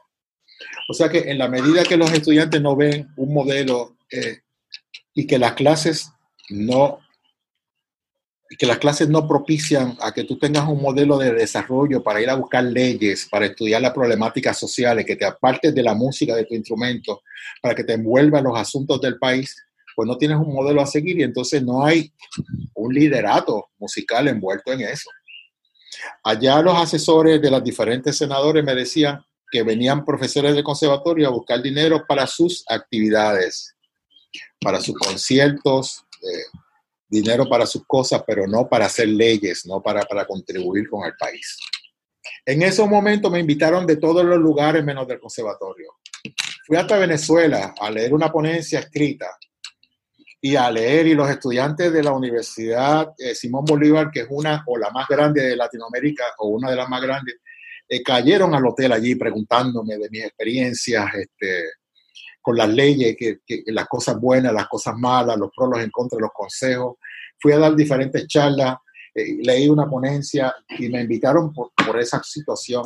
En la UPI, estudiantes hacían trabajos en la maestría en la maestría de administración de, de, las artes, trabajos hacían eso, pero el conservatorio, pues como no hubo una, un movimiento de nada, absolutamente de nada. De hecho, cuando para una de esas leyes o para las dos leyes llamaron al conservatorio para que llevaran una representación oficial, eh, no había eh, representación oficial en conservatorio. O sea que hemos estado en una burbuja eh, cultural, en una burbuja del arte, de la música, pero ausente del movimiento social en Puerto Rico. No te puedo decir que siempre, ¿verdad? Pero cada vez es, hay más ausencia. Excepto personas que tienen que están últimamente pues teniendo sus grupos sociales y que están haciendo su trabajo, no para buscar leyes, pero haciendo su trabajo que, es bien respetable. Eh, no quisiera equivocarme en eso, eh, quisiera ser más específico, pero en términos generales no tenemos un modelo de educación en el conservatorio para nosotros envolvernos en los asuntos eh, del país. Sí hay modelos en la Universidad de Puerto Rico. Mis dos hijas estaban en clases que tenían que ir a, las diferentes vistas, a, ayudar a los profesores a crear leyes, ese tipo de cosas en la Universidad de Puerto Rico, más no en el Conservatorio de Música. Así que cada vez hay menos líderes entre los estudiantes eh, que vayan a buscar leyes y que se preocupen por los asuntos de la cultura. De hecho, ¿quién le ayudó a, redactar las dos leyes que... Pues yo me eduqué mirando un montón de leyes. Una de las leyes la hice yo y las otras leyes, pues yo hice el modelo y trabajamos en el sindicato, la junta de directores, trabajamos la ley, pero una de las leyes, que es la más larga, la ley de los compositores puertorriqueños, pues, pues la hice yo. Entonces, pues estuve mirando todas las leyes, este, hablé con varios eh, representantes, como te dije, García San Inocencio, Elvita Rivera, que nos ayudaron mucho, independiente de sus partidos políticos, pero una mano derecha. También tuvimos ayuda también de, de Lourdes, la independentista María de Lourdes, en algún momento más adelante, que nos habló de estrategia de cómo nosotros pues, poder llevar leyes. Y los abogados constitucionalistas, abogado que nosotros teníamos, que era el director de la fundación del Colegio de Abogados, que estaba en la Junta de Directores, nosotros que paz descanse. Que teníamos asesoramiento alrededor de nosotros. Sí, que recién estuvimos hablando, entrevistamos al representante Denis Márquez y, y, pues se ofreció también a, a que nosotros le, lleva, le llevemos pues, sugerencias y proyectos de estas leyes. Supongo que ¿verdad? es una buena oportunidad para hablar de todo esto nuevamente. A ver si se puede derogar. Bueno, cada vez que tengamos alguna inquietud que las cosas se deban convertir en ley, pues debemos de buscar la ley y buscamos asesoramiento y, y, y, quizás hacerlo en silencio para no llamar la atención del enemigo, porque aparte que son enemigos comerciales rápidos eh, que aparecen, que aparecen, y yo que creía que eso era ciencia ficción, no, es la realidad, enemigos y enemigos. Ah, y aparecen los amigos, cuando eres presidente del sindicato, yo me hice de un montón de amigos, tú sabes. Después de ser presidente, pues los amigos se fueron, y se fueron con el otro presidente. O con, tú sabes, también pasa eso. Yo pensaba, yo soy amigo amante de la amistad y creía, wow, estoy haciendo amigos, qué chévere. No, que va, estoy haciendo amigos. Eh, hay unos beneficios ahí envueltos que pasan muchas veces. Me pasó también cuando era decano, que creía que tenía más amigos. En aquel momento le, le preocupaba mucho la música de los DJs. ¿Todavía le, le preocupa esa...? En aquel momento, un DJ o una persona que tuviera un iPad, no había un iPad en aquel momento, tenían una, una pista, consumían lo que 10 músicos podían ganarse su dinero. En Venezuela, nosotros estudiamos la ley de todos los países en aquel momento. Este, estudiamos las la, leyes de todos los, de todos los países. Hay, hay sitios de España que el 100% es repertorio, la Sinfónica anda con el 100% de repertorio de, los países. Hay otras orquestas sinfónicas de países como, no sé, no me recuerdo ahora todos los países, que andan con el 50%. En Francia, estos países nacionalistas, todo el mundo tiene que tocar música de Francia. nada de eso de, de tocar música de otros países. Nosotros, de las poquitas veces que la Sinfónica viaja, que es un atraso grave para la orquesta sinfónica. Que no viaje, que, en 60 años el Festival Casals no tenga un programa de televisión internacional, que no se proyecte en Europa y todos esos canales de televisión. Me he dado cuenta que el Festival Casals realmente es un festival pequeño, no es un gran festival. Es el gran festival de Puerto Rico, pero nadie lo conoce. Muy pocas personas lo conocen. Eh, eh, cuando voy a diferentes países, he hecho más de 500 viajes. Diferentes países no conocen el Festival Casals. Eso es algo como que acá territorial, que es una cosa del otro mundo, pero el Festival Casal no se proyecta a nivel internacional. No- o sea, no hay un programa de televisión de las tantas cadenas de televisión culturales que hay en el mundo, en Alemania, en Francia, en España, Latinoamérica. O sea, hay un montón de cadenas que se podría llevar esos productos. E incluso yo traje algunas ideas que no fueron bien recibidas, como llegar a un mil millones de personas en la televisión de Chengdu TV. Y eso es algo que nunca le he dicho para no perjudicar y quisiera no hablarlo, pero sí me duele todavía en que haya conseguido un contacto para llegar a mil millones de personas a cambio de 20 mil dólares. Cuando 100 millones de personas en el Super Bowl, la gente paga 5 millones de dólares por un comercial de 30 segundos. Y yo por 20 mil dólares eh, estuve buscando 40 minutos. En Chengdu, donde se tiran las, naves espaciales, o sea, los, satélites espaciales al espacio en China, donde hay eh, 64 eh, agencias eh, internacionales, de fábricas internacionales. Allí donde está el Silicon Valley chino, está allí que compite con el Silicon Valley de, Estados Unidos. O sea, un ambiente de muchos empresarios. Allí quería yo poner la música puertorriqueña y no hubo la visión, no hubo la visión. Fue una visión política. Si no es Estados Unidos, no puede ser. Caramba, mil millones de personas es un montón. Por supuesto, en un año, no es solamente en un día, ¿verdad? Con que- 17 ca- canales repetidoras, servicio de internet y, y estar en Yoku. Yoku es como si fuera YouTube, que ellos también se comprometieron con una carta. No me crees, aquí está la carta, llama, este es el teléfono personal. Como que es una desvalorización, como que tú no puedes conseguir algo porque eres puertorriqueño. O sea, una cuestión cultural, no, tú no puedes hacer eso, pero aquí está la carta, llama. En ese momento, la directora de WIPR dijo, nosotros lo ponemos todo, todo. La directora eh, Cecil Blondet lo ponemos todo, mandó carta a ellos con copia a mí y aún así ellos se negaron. Entonces, ¿cómo vamos a salir del hoyo? ¿Cómo Reciente le dieron 7 millones a Luis Fonsi por despacito. O sea que 20 mil pesos si venimos a ver. Es que 20 mil pesos no es nada. Un comercial a un programa que llegue a 100 millones de personas te puede costar 5 millones de dólares. 20 mil dólares para gastar, para los gastos de las visitas, tú sabes, y todo eso no es para nosotros siquiera, para los gastos de las visitas. Había una negación tremenda, tremenda. Todo el mundo estaba a favor de nosotros. Una oportunidad que nadie tiene de entrar al mercado chino. Eso no lo vas a conseguir nunca. O sea, y tuvimos gracias al compositor chino Su Xiamping, con quien me había asociado para hacer el intercambio China-Puerto Rico de música y cultura, que fue otra sociedad que hice con los chinos. Eh, le dije eso, él se sorprendió y voy a intentarlo. Y lo intentó y le dijeron que sí. La antena de Chengdu TV es un poquito más bajito que el Empire State Building. Estoy hablando de una mega estación que tiene radio, servicio de comunicación, diferentes repetidoras, eh, tiene diferentes accesos.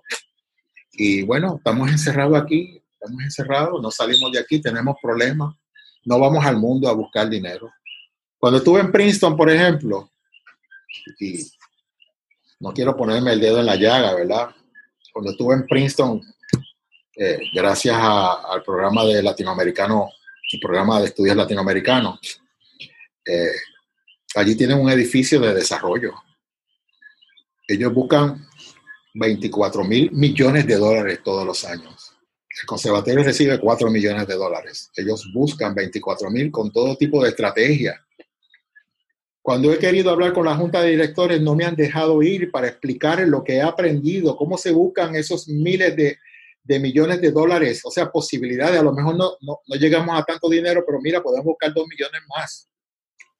Es como una desvaloración por cuestiones de mentalidad. eh, políticamente, la, la cuestión col- colonial no te da a ti la autorización para tú tener un valor. Es una desvalorización constante que se hace el talento puertorriqueño. Cada un miembro de la facultad hemos tenido un montón de experiencia que podemos nutrir el conservatorio o cualquier institución. ¿Cómo tú puedes buscar 24 mil millones de dólares? Eso es un montón de dinero. Mira, puede buscar 2 millones más. La Sinfónica puede buscar 10 millones más. Tiene que buscar otro, otra metodología que no sea la dependencia con el gobierno. Si vamos a seguir dependiendo del gobierno con todos los problemas económicos que hay y no hacemos otro tipo de desarrollo, esa dependencia, pues vamos a seguir para abajo, para abajo, para abajo con los problemas económicos de siempre y no probamos con otros modelos de crecimiento económico de las artes. Recientemente tuve la oportunidad de, para un trabajo investigativo en, de la maestría, entrevistar al maestro este, Roberto Sierra. Y está, y está hablando de precisamente de esto mismo, que, que ahora mismo personas, para no necesariamente mencionarlas, pero personas afiliadas a los altos rangos de la Orquesta Sinfónica buscan salvar el Festival Casals. Pero la realidad es que tenemos que cuestionarnos si el Festival Casals es, la institución que, merece ser salvada. Porque ahora mismo, eh, como el maestro estaba hablando, durante los años ha habido una gran devalorización de lo que es el talento puertorriqueño desde hace años, desde los mismos inicios del Casals. Eh, que, ni tan siquiera los músicos puertorriqueños eran los que tocaban en el festival, que no ha sido a través de muchísimo sacrificio, que, que, que por obra de mi propio maestro Fuentes y de otros compositores que se logró que se tocara más música puertorriqueña en el Casals, pero que, en vez de mirar este, este asunto como que más allá de salvar el Casals, salvar la sinfónica y mirar cómo hacer la orquesta sinfónica un ente y la música clásica en Puerto Rico, un ente que sea más allá de lo que es ahora, más allá de, esperar a que la gente vaya a la, a la sala este, como que hacer algo, y eh, buscar maneras en las que además de, buscar fondos externos que puedan, este, ¿verdad? Costear los propios costos de la sinfónica, buscar maneras más dinámicas de llegar a la gente.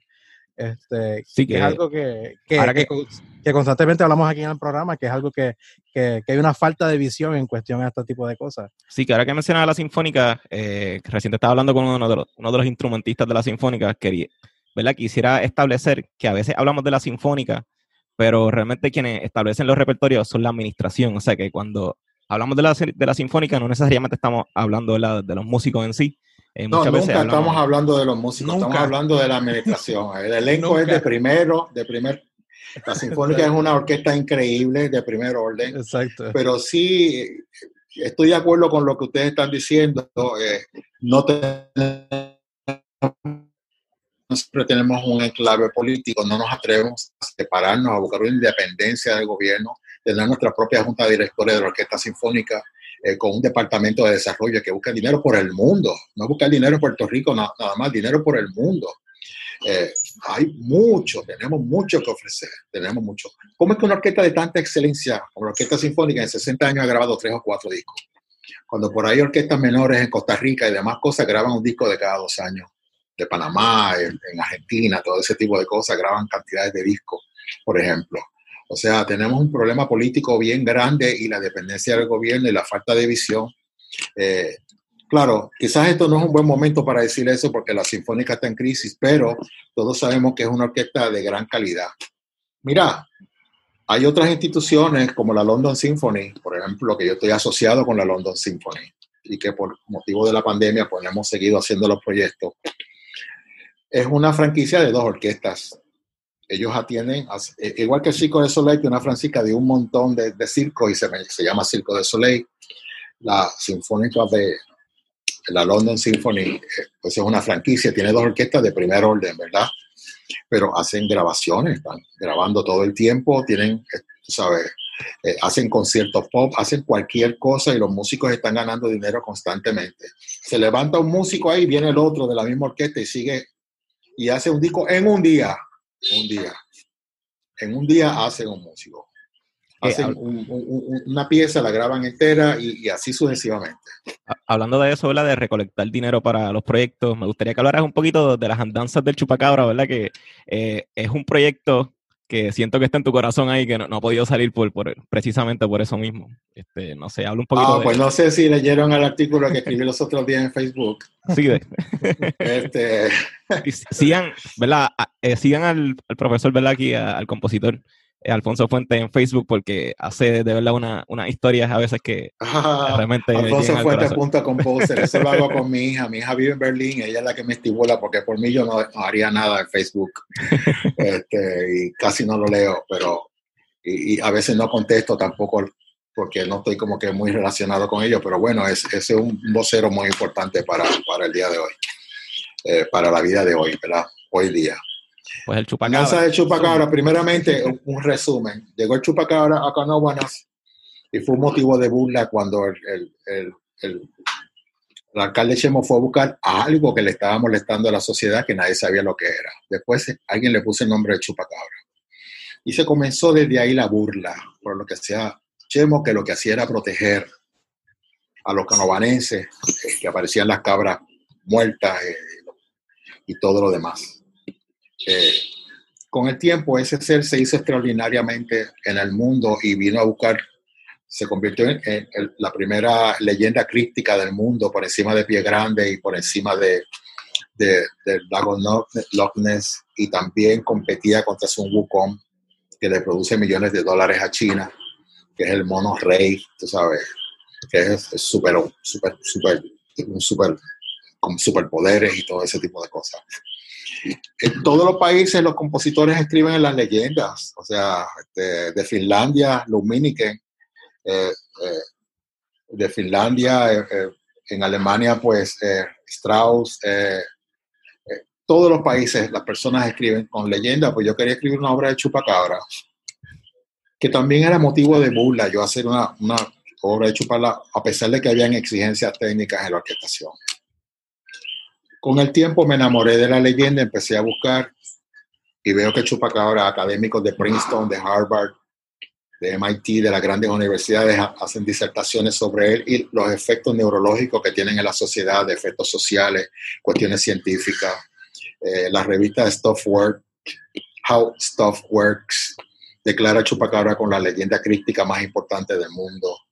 Eh, hay una venta millonaria en el mundo sobre artículos de Chupacabra. Ahora Netflix va a grabar, a hacer una película de Chupacabra, pero ¿qué pasa? Ese Chupacabra que va a grabar Netflix es un Chupacabra mexicano. Lo va a hacer el hijo de Cuarón, Jonás Cuarón.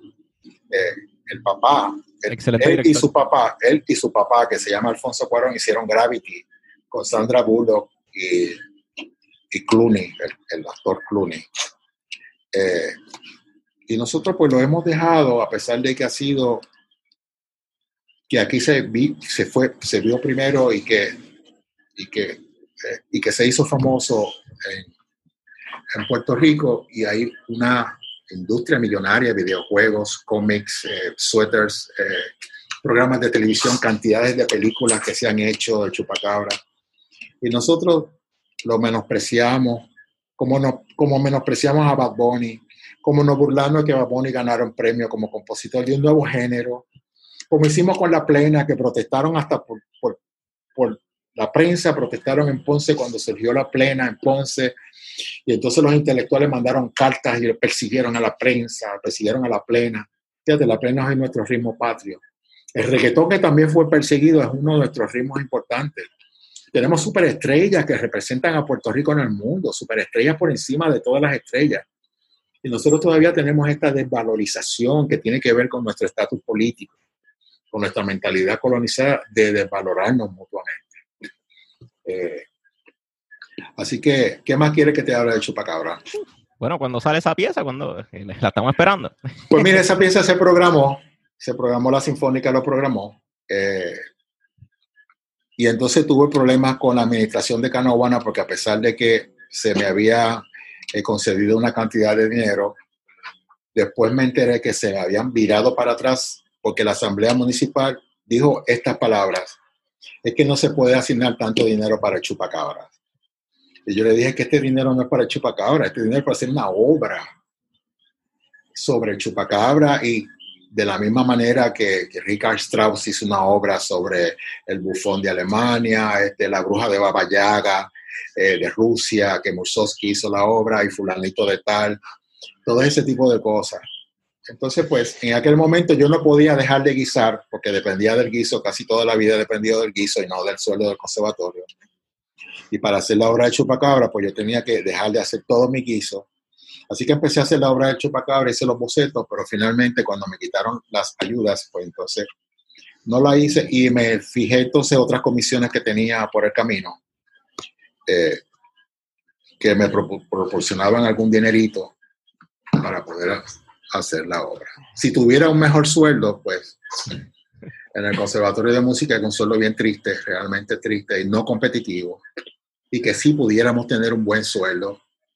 Eh, de hecho, el sueldo, hemos progresado bastante con el sueldo, con la administración de María Carmen Gil, que siempre ha sido así, pero nos hemos quedado atrás, a pesar de que el Conservatorio es un sitio número uno para la educación musical, nuestros estudiantes egresados van a, a sitios importantísimos eh, y tenemos mucho éxito en esa relación, pues nos hemos quedado un poquito rezagados o bastante rezagados en el área de los sueldos. Eh, en parte porque la facultad no se preocupa mucho por eso.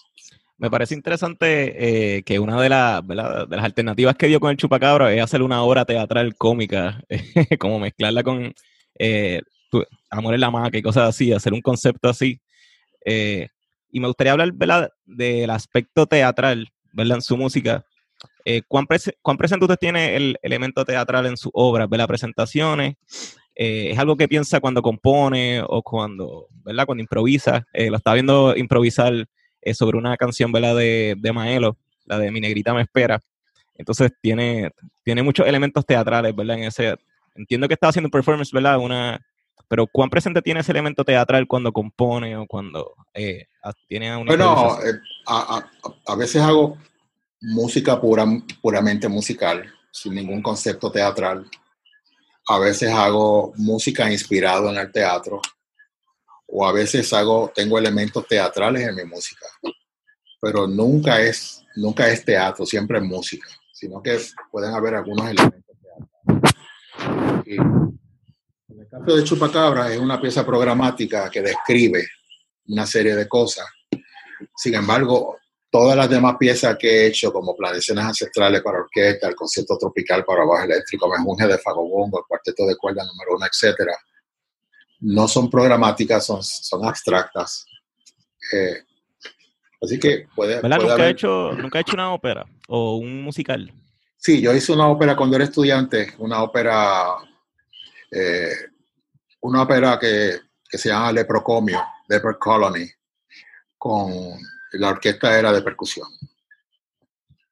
Eh, en aquel momento me iba a meter en problemas maestro. Era una crítica al Ku Klux Klan, eh, donde le decía al público que el público era más enfermo, que son los que dañaban la sociedad y salía un tipo desnudándose y enseñando sus genitales al público diciendo ustedes soy yo, yo represento a ustedes y ese tipo de cosas de juventud y cuando me metí con el Ku Klux Klan, en aquel momento, yo puertorriqueño viviendo solo por allí, el maestro me dijo, cuidado, que esto puede tener unos efectos en tu contra, a pesar de que tú quieres hacer arte. Así que repiensa bien lo que tú quieres hacer. Sí, que no seguí hacia adelante con la partitura, pero hice como algo para percusión solo, que es como una ópera eh, para percusionista solo, que, que, que debo de revisar. Sí, que ahora, ahora que mencionas ¿verdad? eso de, pues, del discrimen por negro, eh, no, sé si llamarlo una, eh, una revelación ancestral, pero hoy tuve como que un sueño, ¿verdad? Cuando estaba preparándome para estas preguntas, y, ¿verdad? Pues quería preguntarle eso mismo, si ha sentido, pues, pues la discriminación racial por, por, su piel, ¿verdad? Por ser negro y ser latino. Eh, conozco, reciente estaba hablando con William Cepeda, que es otro ¿verdad? de nuestros compositores importantes de, la, de Puerto Rico, y él me contaba que él siempre ha tenido unos dreads así bien grandes. Y cuando, cuando comenzó a trabajar con niños o cuando trabajó con el Banco Popular, pues se tuvo que quitar, o se decidió quitarse los dreads, ¿verdad? Eh, por, pues por el rechazo que estaba, que estaba recibiendo. Eh, ¿Usted cómo ha sido, verdad, eso, ese rechazo o ese racismo que ha sentido en Boston, bueno, está hablando ahorita? Bueno, en Puerto Rico no lo he sentido. Por supuesto que en Boston sí. Lo primero que, que, hice en Boston fue enamorarme de una hermosa mujer blanca, latina, con ojos azules. yo la amaba y ella me amaba a mí supuestamente. Pero, pero, eso fue lo primero que pasó. Pero la mamá, se, cuando ella entraba a la mesa, se salía de la mesa de, comer, de comida por la tarde porque no quería que su hija estuviera con un negro. Eh, porque una vez quería hablar con ella y cuando fui me dijo, mira, mi hija no te conviene, ahora mismo salió con un americano y se fue por ahí, ella- mi hija tiene problemas, tú sabes, este, tiene grandes problemas. Mamá, ¿quién está aquí con- contigo? Salió ella hablando por allá, que estaba por allá. Y la discriminación de Boston, miles de discriminaciones. Cuando fui a buscar apartamentos que me decían que no, que no, que está ocupado hace tiempo. Por ejemplo, una vez fui a buscar un apartamento en un sitio en el Prudential Center, por ahí cerca, y me dijeron, mira, no, esto hace tiempo está ocupado, no hay nada. Dos o tres días después hablo con una amiga mía que era como que mi novia. Mira, fui allí a buscar el apartamento. Que es raro porque yo fui también y me dijeron que habían por lo menos nueve apartamentos vacíos, que si quería verlo. A mí me dijeron que no. Una vez fui al concierto de Morton Subotnick con la Orquesta Sinfónica de Boston y me pararon y me dijeron, una señora mayor me dijo, mira, no haga fila porque ya las taquillas están agotadas. Eh, si yo tú me iría ahora mismo para no perder ese tiempo y yo le creí bien inocentemente. Una semana después, cuando estuve hablando con los estudiantes del conservatorio de New England donde yo estudiaba, uno me dijo, qué lástima, que el concierto estaba vacío. Parece que a la gente no le gusta la música electrónica. Estaba súper vacío. Yo, wow. La señora me dijo que estaba súper lleno, que no fuera. Una serie de discriminaciones, discriminaciones, todos las hemos pasado, todos los que vivimos.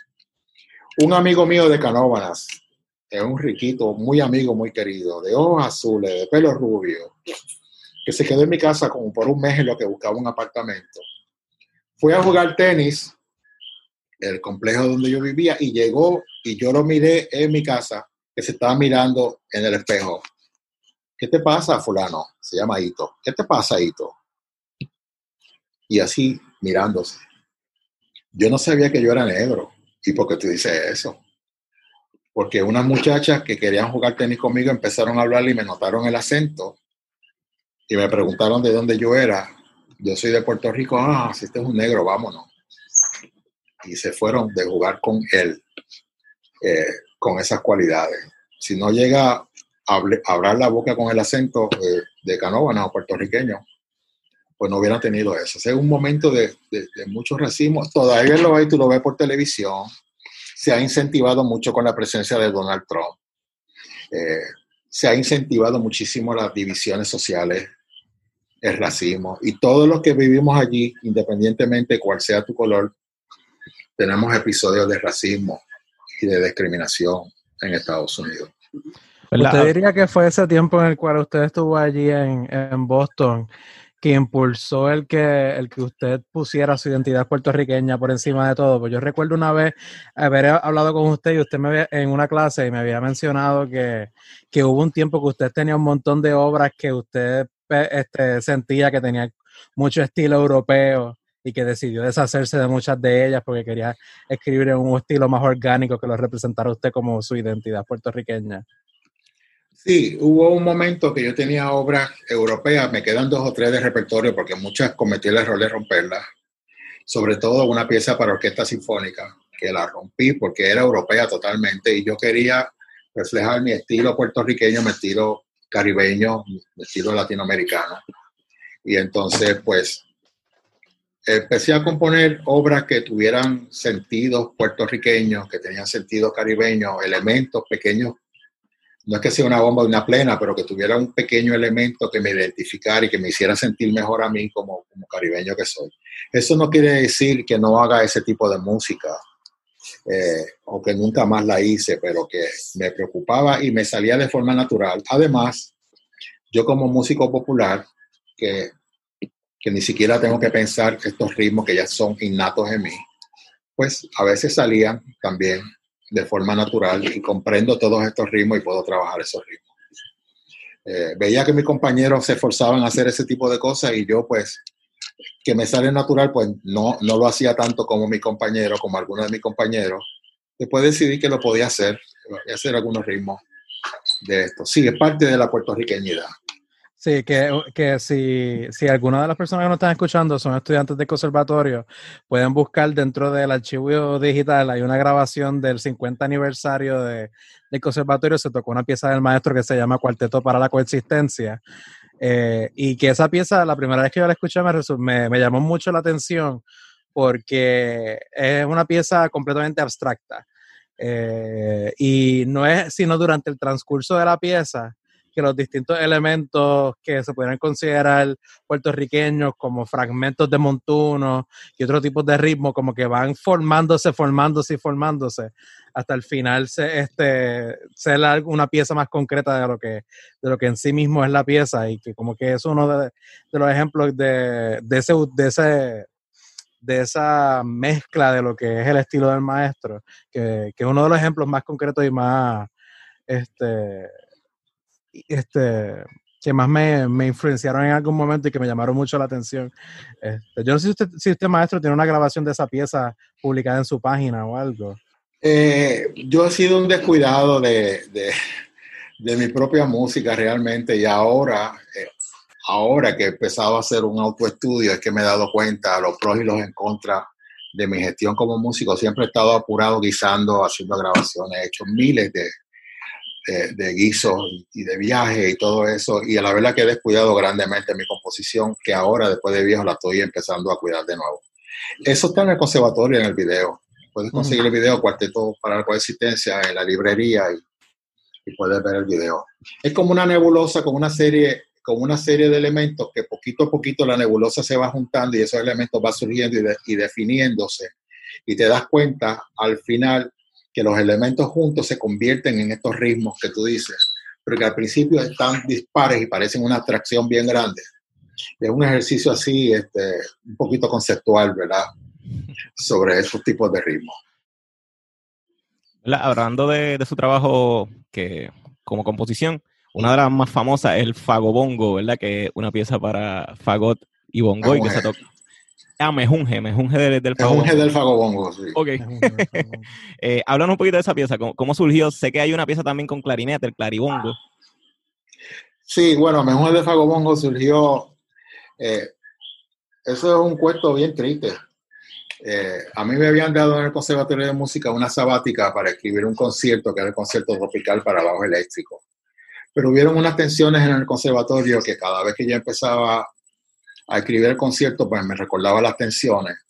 Así que yo estuve un semestre tratando de limpiar esas tensiones que tenía en mi mente y empecé a escribir diferentes obras. Eh, una de las obras que escribí fue El Mejunje de Fagobongo.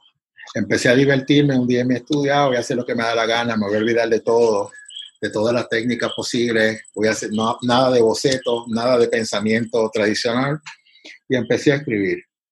Y entonces en mi mente pensaba que ser un mejunje, que era un desastre, tú sabes, un collage un montón de cosas.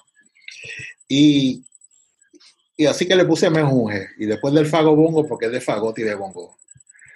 Pues entonces, eh, por alguna razón, me acerqué a Saxton Rose, Saxton Rose, que en aquel momento era fagotista de la Orquesta Sinfónica y profesor de conservatorio. Eh, él acogió la pieza eh, la mandó a publicar, habló con los diferentes gremios. Eh, la pieza se ha tocado, no sé eh, cuántas, 30 universidades de Estados Unidos, 20, con diferentes profesores de, Estados Unidos, que hice los otros días, hice un, un escrito. Músicos que tocan con la New York Philharmonic, Chicago Symphony, Philadelphia Orchestra, eh, Metropolitan Opera, New York City Ballet, de orquestas importantes han tocado la obra. Y yo, wow, yo no sabía que eso estaba pasando, de que personas de, de primera categoría, de gente de la Chicago Symphony, gente que tocaba con Yo-Yo Ma, tú sabes, eh, tocan esa obra. Y también vi que había cuatro disertaciones doctorales en diferentes universidades sobre esa obra. En Spotify. Pues, Julio, ponla aquí. Sí. sí, la pieza está en Spotify. No, y que también es importante recalcar que esa pieza es como que un rito de los fagotistas puertorriqueños, como que todos siempre se han encargado de en algún concierto o algo representar al maestro utilizando esa obra. Sí, ha tenido, ha tenido mucha difusión y yo me alegro muchísimo, tú sabes, me alegro muchísimo. De aquí, Jubert, Jubert la tocó allá en su graduación en Yale. Francisco eh, Ángela hizo una disertación en su graduación de doctorado. Y otras personas que no me conocen, tú sabes, y que yo no las conozco, pues también han hecho sus disertaciones.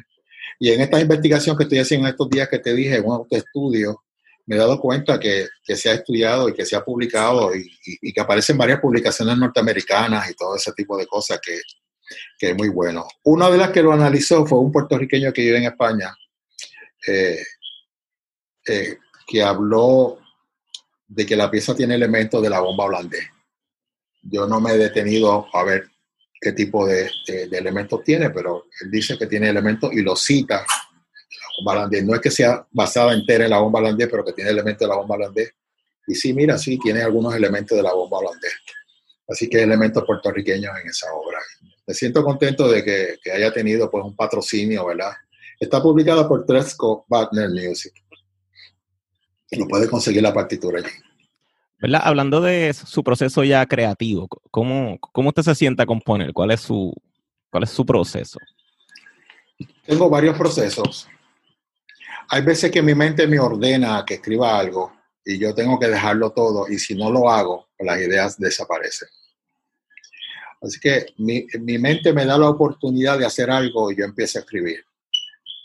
Otras veces tengo comisiones como las que tengo ahora, que tengo dos o tres. Entonces tengo que empezar a pensar. Le digo a mi mente, mira, tengo una comisión y tengo que hacer una pieza. Y poco a poco mi mente me va dando entonces las ideas y yo la voy escribiendo. Dependiendo del estilo que yo escriba, pues puedo hacer bocetos, borradores o no los hago. Por ejemplo, en planeaciones, como te dije ahorita, para Orquesta Sinfónica, que por cierto tiene una batería de 53 instrumentos de percusión. Hice gráficas. El concierto tropical no hice gráficas y lo escribí en tres pentagramas eh, de piano y después hice la orquestación. Eh, otro concierto que tengo por ahí eh, de clarinete y gran orquesta, pues también la hice de esa manera sin hacer bocetos. Y diferentes piezas lo hago de diferentes formas. A veces eh, los periodos donde mejor compongo es cuando puedo componer todos los días, como en las navidades o el verano. En los demás periodos, pues sí lo puedo hacer, pero es más, más difícil porque salgo cansado del trabajo y y tengo que buscar el espacio para hacerlo, pero lo hago, pero lo hago de forma artesanal, no lo hago que venga la inspiración, simplemente me, me siento y empiezo a componer. ¿Cómo lo hace? ¿Se sienta al piano? ¿Lo, lo hace a mano? Eh... No, lo pienso. Mi, está en mi mente antes de escribirlo. El piano es para yo buscar algunas cosas, tú sabes, pero no lo busco en el piano porque no es una bola, que uno busca una bola de esa de cristal. Yo lo pienso, yo estoy en un periodo de pensamiento Después que tengo la obra en la mente o parte de la obra en la mente, es que entonces empiezo a escribirlo, a buscar en el piano los acordes que tengo en la mente. No es que estoy buscando sonoridades a ver lo que aparece, no, yo estoy pensando esto y no sé exactamente la nota yo la busco en el piano para, para saber cuál es, pero, pero yo la tengo en la mente, todo lo tengo en la mente. Todo el proceso lo tengo en la mente, toda la relación la tengo en la mente.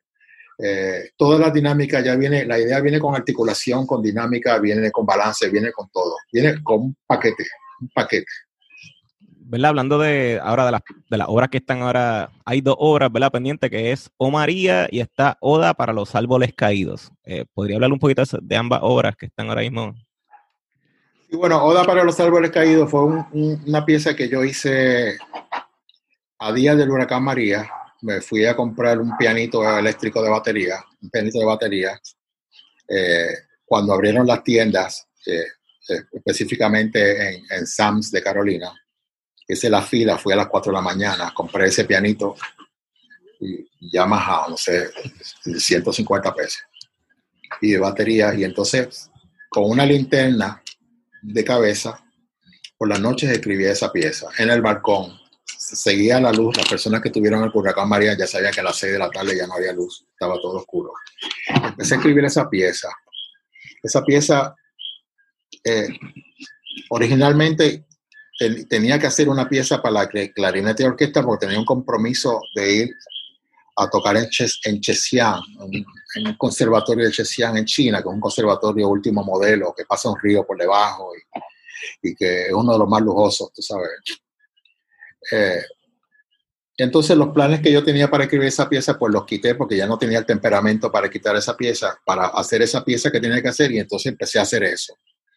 Introduje el clarinete, es una obra triste.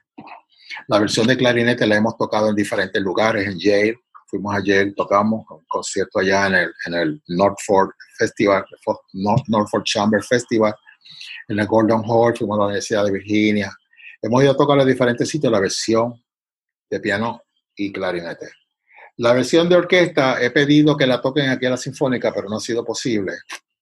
Y bueno, no he terminado esa versión, pero por lo menos, eh, y vino la pandemia también, mezclado todo, porque la orquestación fue mucho después.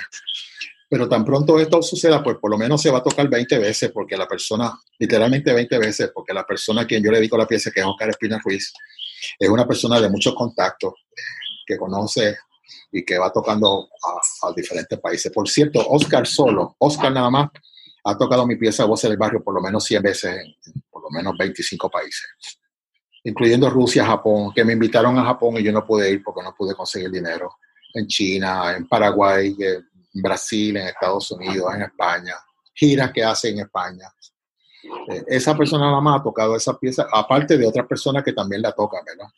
Porque te digo que es bien influente esta persona, esta persona en particular, Oscar Espina Ruiz, que le debo mucho porque me ha extendido la mano y me ha ayudado muchísimo y me ha comisionado otras obras, como la pieza que tú mencionaste ahorita, eh, Claribongo, de clarinete y bongo y, y cuarteto de cuerda con el American String Quartet.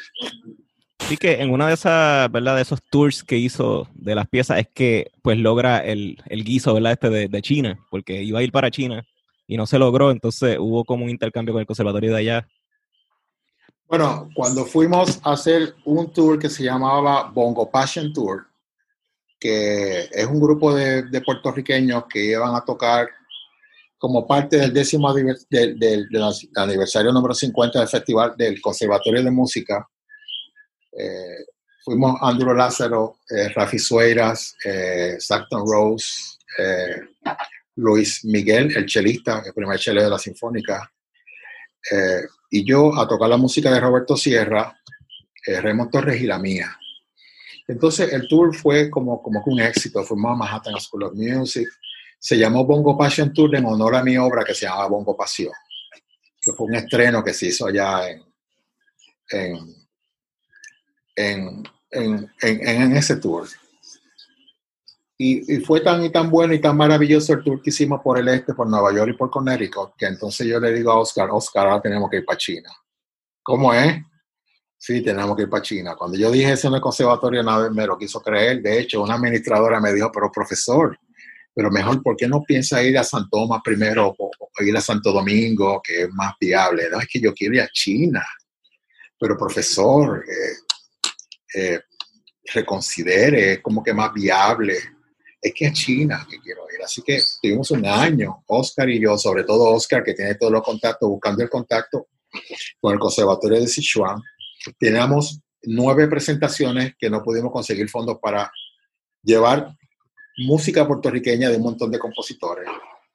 Y finalmente, eh, Oscar me sugirió con unas personas de Nueva York que estaban involucradas pues vamos a hacer una gira con tu, con tu obra y buscaron el conservatorio de Sichuan, el Sichuan que es el conservatorio más grande del mundo, pues tuvimos que audicionar, porque de gratis no era. Yo tenía que saber quién era yo, cuál era mi música, tuve que mandar grabaciones, partituras, un grupo de personas a analizar todo eso, y entonces tuvimos una semana allí exponiendo mi música. Eh, Oscar, eh, en, la gente, en la parte de clarinete hablaba de clarinete y hablaba de música. Saxon en la parte de fagot hablaba del fagot y hablaba de música. Hicimos un recital de mi música, hicimos masterclass, hicimos diferentes cosas y fue bien bonito. Es la primera vez un sueño realizado de querer ir a China. Fuimos al conservatorio más grande del mundo, aprendimos muchísimo el respeto que hay con la facultad, eh, la cultura, tú sabes, los conceptos culturales. Es la verdad que fue un viaje extraordinario, bien hermoso. De ese viaje salió otro viaje y salieron dos viajes más que yo no pude ir. Pero salió el otro viaje que yo pude ir, que fue a tocar el concierto para bajo eléctrico en el 2015, que fue con la Sichuan Philharmonic, que pertenece a Chengdu TV. Y Chengdu TV lo ven varios cientos de millones de personas cada día. Es una mega estación que te estaba contando ahorita. Y en ese contexto fue que fuimos. Tengo las noticias, en mi página de internet aparece una noticia de las que dieron allí, en chino, claro, si no habla chino no entiende, pero por lo menos hay unos visuales que, que aparecemos, tú sabes. Pero, pero fue, fue bien hermoso tener esa experiencia y lograr el sueño, tú sabes. Este, y entonces es, ambos conciertos, tanto Planeaciones Ancestrales como el concierto tropical para bajo eléctrico y orquesta, tienen elementos puertorriqueños, están, los elementos puertorriqueños están ahí. Eh, no es que sean de una manera bien clara, pero están, están muy presentes. Sí, que un concierto que tocó la Sinfónica también, ¿verdad? Hace, hace poco, que eso, ¿verdad? Felicidades ahí. Y nada, realmente creo que hemos Déjame, hablado- déjame decirte, an- antes de eso, que en China comí serpiente, eh, sangre de serpiente, comí un montón de cosas aquí, deliciosísimas hasta más no poder. Nos comunicábamos con la foto, presentaban la comida en foto y uno señalaba la comida. Y, y me pasaba con Andrew Lázaro caminando para arriba y para abajo, porque Andrew fue de Saxton Rose, Oscar, Espina y músico chino. Y nos pasábamos juntos caminando, descubriendo, tú sabes, este, fue un viaje maravilloso, un viaje bien hermoso. Fui auspiciado por el Conservatorio de Música, gracias al Conservatorio siempre me ha apoyado. Eh, no pueden confundir que yo hable mal del conservatorio porque estoy bien orgulloso de ser parte del conservatorio. El conservatorio está produciendo estudiantes de primer orden, como ustedes, por ejemplo. Eh, eh, y me ha auspiciado siempre el Instituto de Cultura, la Fundación Arpegio, la Fundación Arpegio, la Corporación Arpegio, que nos ayudó muchísimo, hizo diferentes actividades para nosotros poder ir. Eh, y entonces, pues la Sichuan Philharmonic pues, pagó todos los gastos, hotel de primera clase y todo ese tipo de cosas. Teníamos asistentes, teníamos tra- transportación, teníamos asistentes, uno para cada uno, uno para Ramón Vázquez, que fue el solista del concierto. Allí pasó algo bien interesante porque Planeaciones Ancestrales tiene cinco guindalejas de bambú. Y tú sabes que Chengdu y Sichuan es el- el- el- la cuna del oso panda que comen eh, bambú, tú sabes, hojas de bambú. Y el director belga de Bélgica empezó a, a- a gritar, ¿qué es esto de que no hay guindaleja de bambú un sitio donde es en la cuna del oso panda? ¡Tan loco! Y no pudimos conseguir guindalejas de bambú en el sitio donde más bambú hay. Así que tuvimos que sustituir los, los instrumentos para planeaciones ancestrales de esos cinco guindalejas de bambú con otros instrumentos que dieran eh, la, el- tú sabes, la idea de, de- de- de sonar parecido. Hubieran comprado unos tubos PVC, eso, eso, eso es lo mismo. Eh, No, no. Lo que no hacen los chinos no lo hace nadie, tú estar seguro. O sea, que eso sí, es, es tremendo. Pero fueron una experiencia bien hermosa, fue una experiencia bien, bien, bien increíble. Bueno, realmente, ¿verdad? Hemos hablado de casi todo, nos falta el disco de plena y muchas cosas más, que ¿verdad? Eh, la historia del profesor, ¿verdad? Del maestro, del compositor, es bien extensa. Eh, nada, yo creo que lo que resta, ¿verdad? Que, que venga el otro día, seguimos hablando. Gracias por su gestión dentro del país, gracias por, pues, por los caminos que, pues, que ha ido abriendo, porque la gente a veces, ¿verdad? Ve una circunstancia y no se olvida que hay gente detrás. Y Alfonso Fuentes, ¿verdad? Es, es esta, es esta figura, ¿verdad? Bien, bien importante es lo que nosotros hacemos todavía y lo que continuamos peleando. Así que nada, eh, gracias ¿verdad? por su gestión y, y siga para adelante. Eh, me gusta que todavía tiene ¿verdad? Esa, ese fuego por dentro, que, que, no, que no se apague nunca. Ah, yo tengo un problema que me dice mi esposa que yo me creo que soy un joven. Mi mente es de joven y mi cuerpo es de viejo. bueno, no de viejo, pero de casi casi. Bueno, pues un placer estar con ustedes. Gracias por lo, que hacen a favor de la cultura del país y a favor de, de la música, de, de los compositores, ¿verdad? Y bueno, pues estoy a su orden, claro que sí, claro que sí. Muchas gracias. Saludos a todos. Julio, vámonos, vámonos, bien.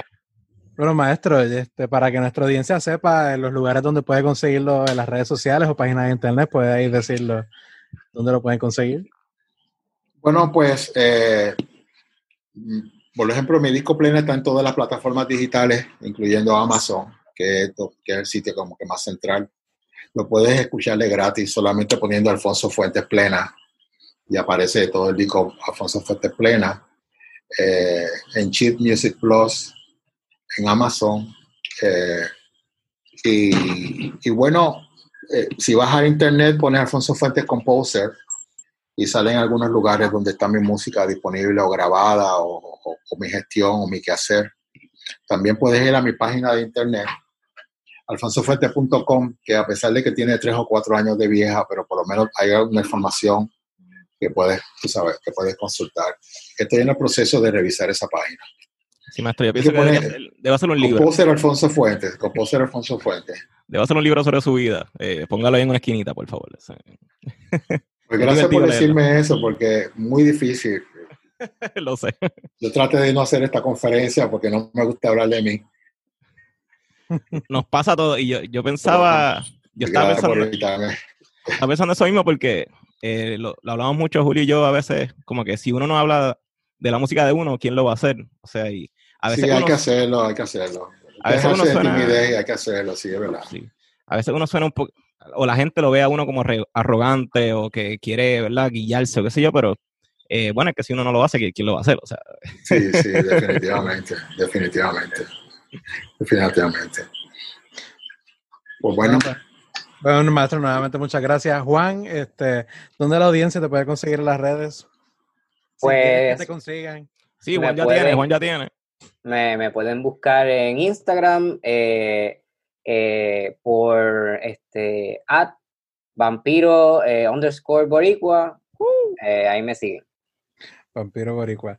Pedro, ¿dónde la gente te puede conseguir en las redes? Eh, bueno, por mi nombre, ¿verdad? Pedro Emanuel Franco Fraticelli y en Instagram, Peter Franks 7. Este servidor, este servidor Julio Quiñones me pueden buscar en Instagram en Julio Ecu underscore music y Julio Quiñones Music es don- mi página personal de internet, donde, donde ahí tengo eh, incluida todos los proyectos en los cuales estoy involucrado y mi propia música. De igual manera pueden buscar las páginas sociales del podcast Conversaciones Simbióticas en Facebook, Conversaciones Simbióticas Podcast en Instagram y a través del Twitter handle at Simbióticapod en Twitter. Nuevamente, muchas gracias y será hasta la próxima. Hasta la próxima. hasta luego.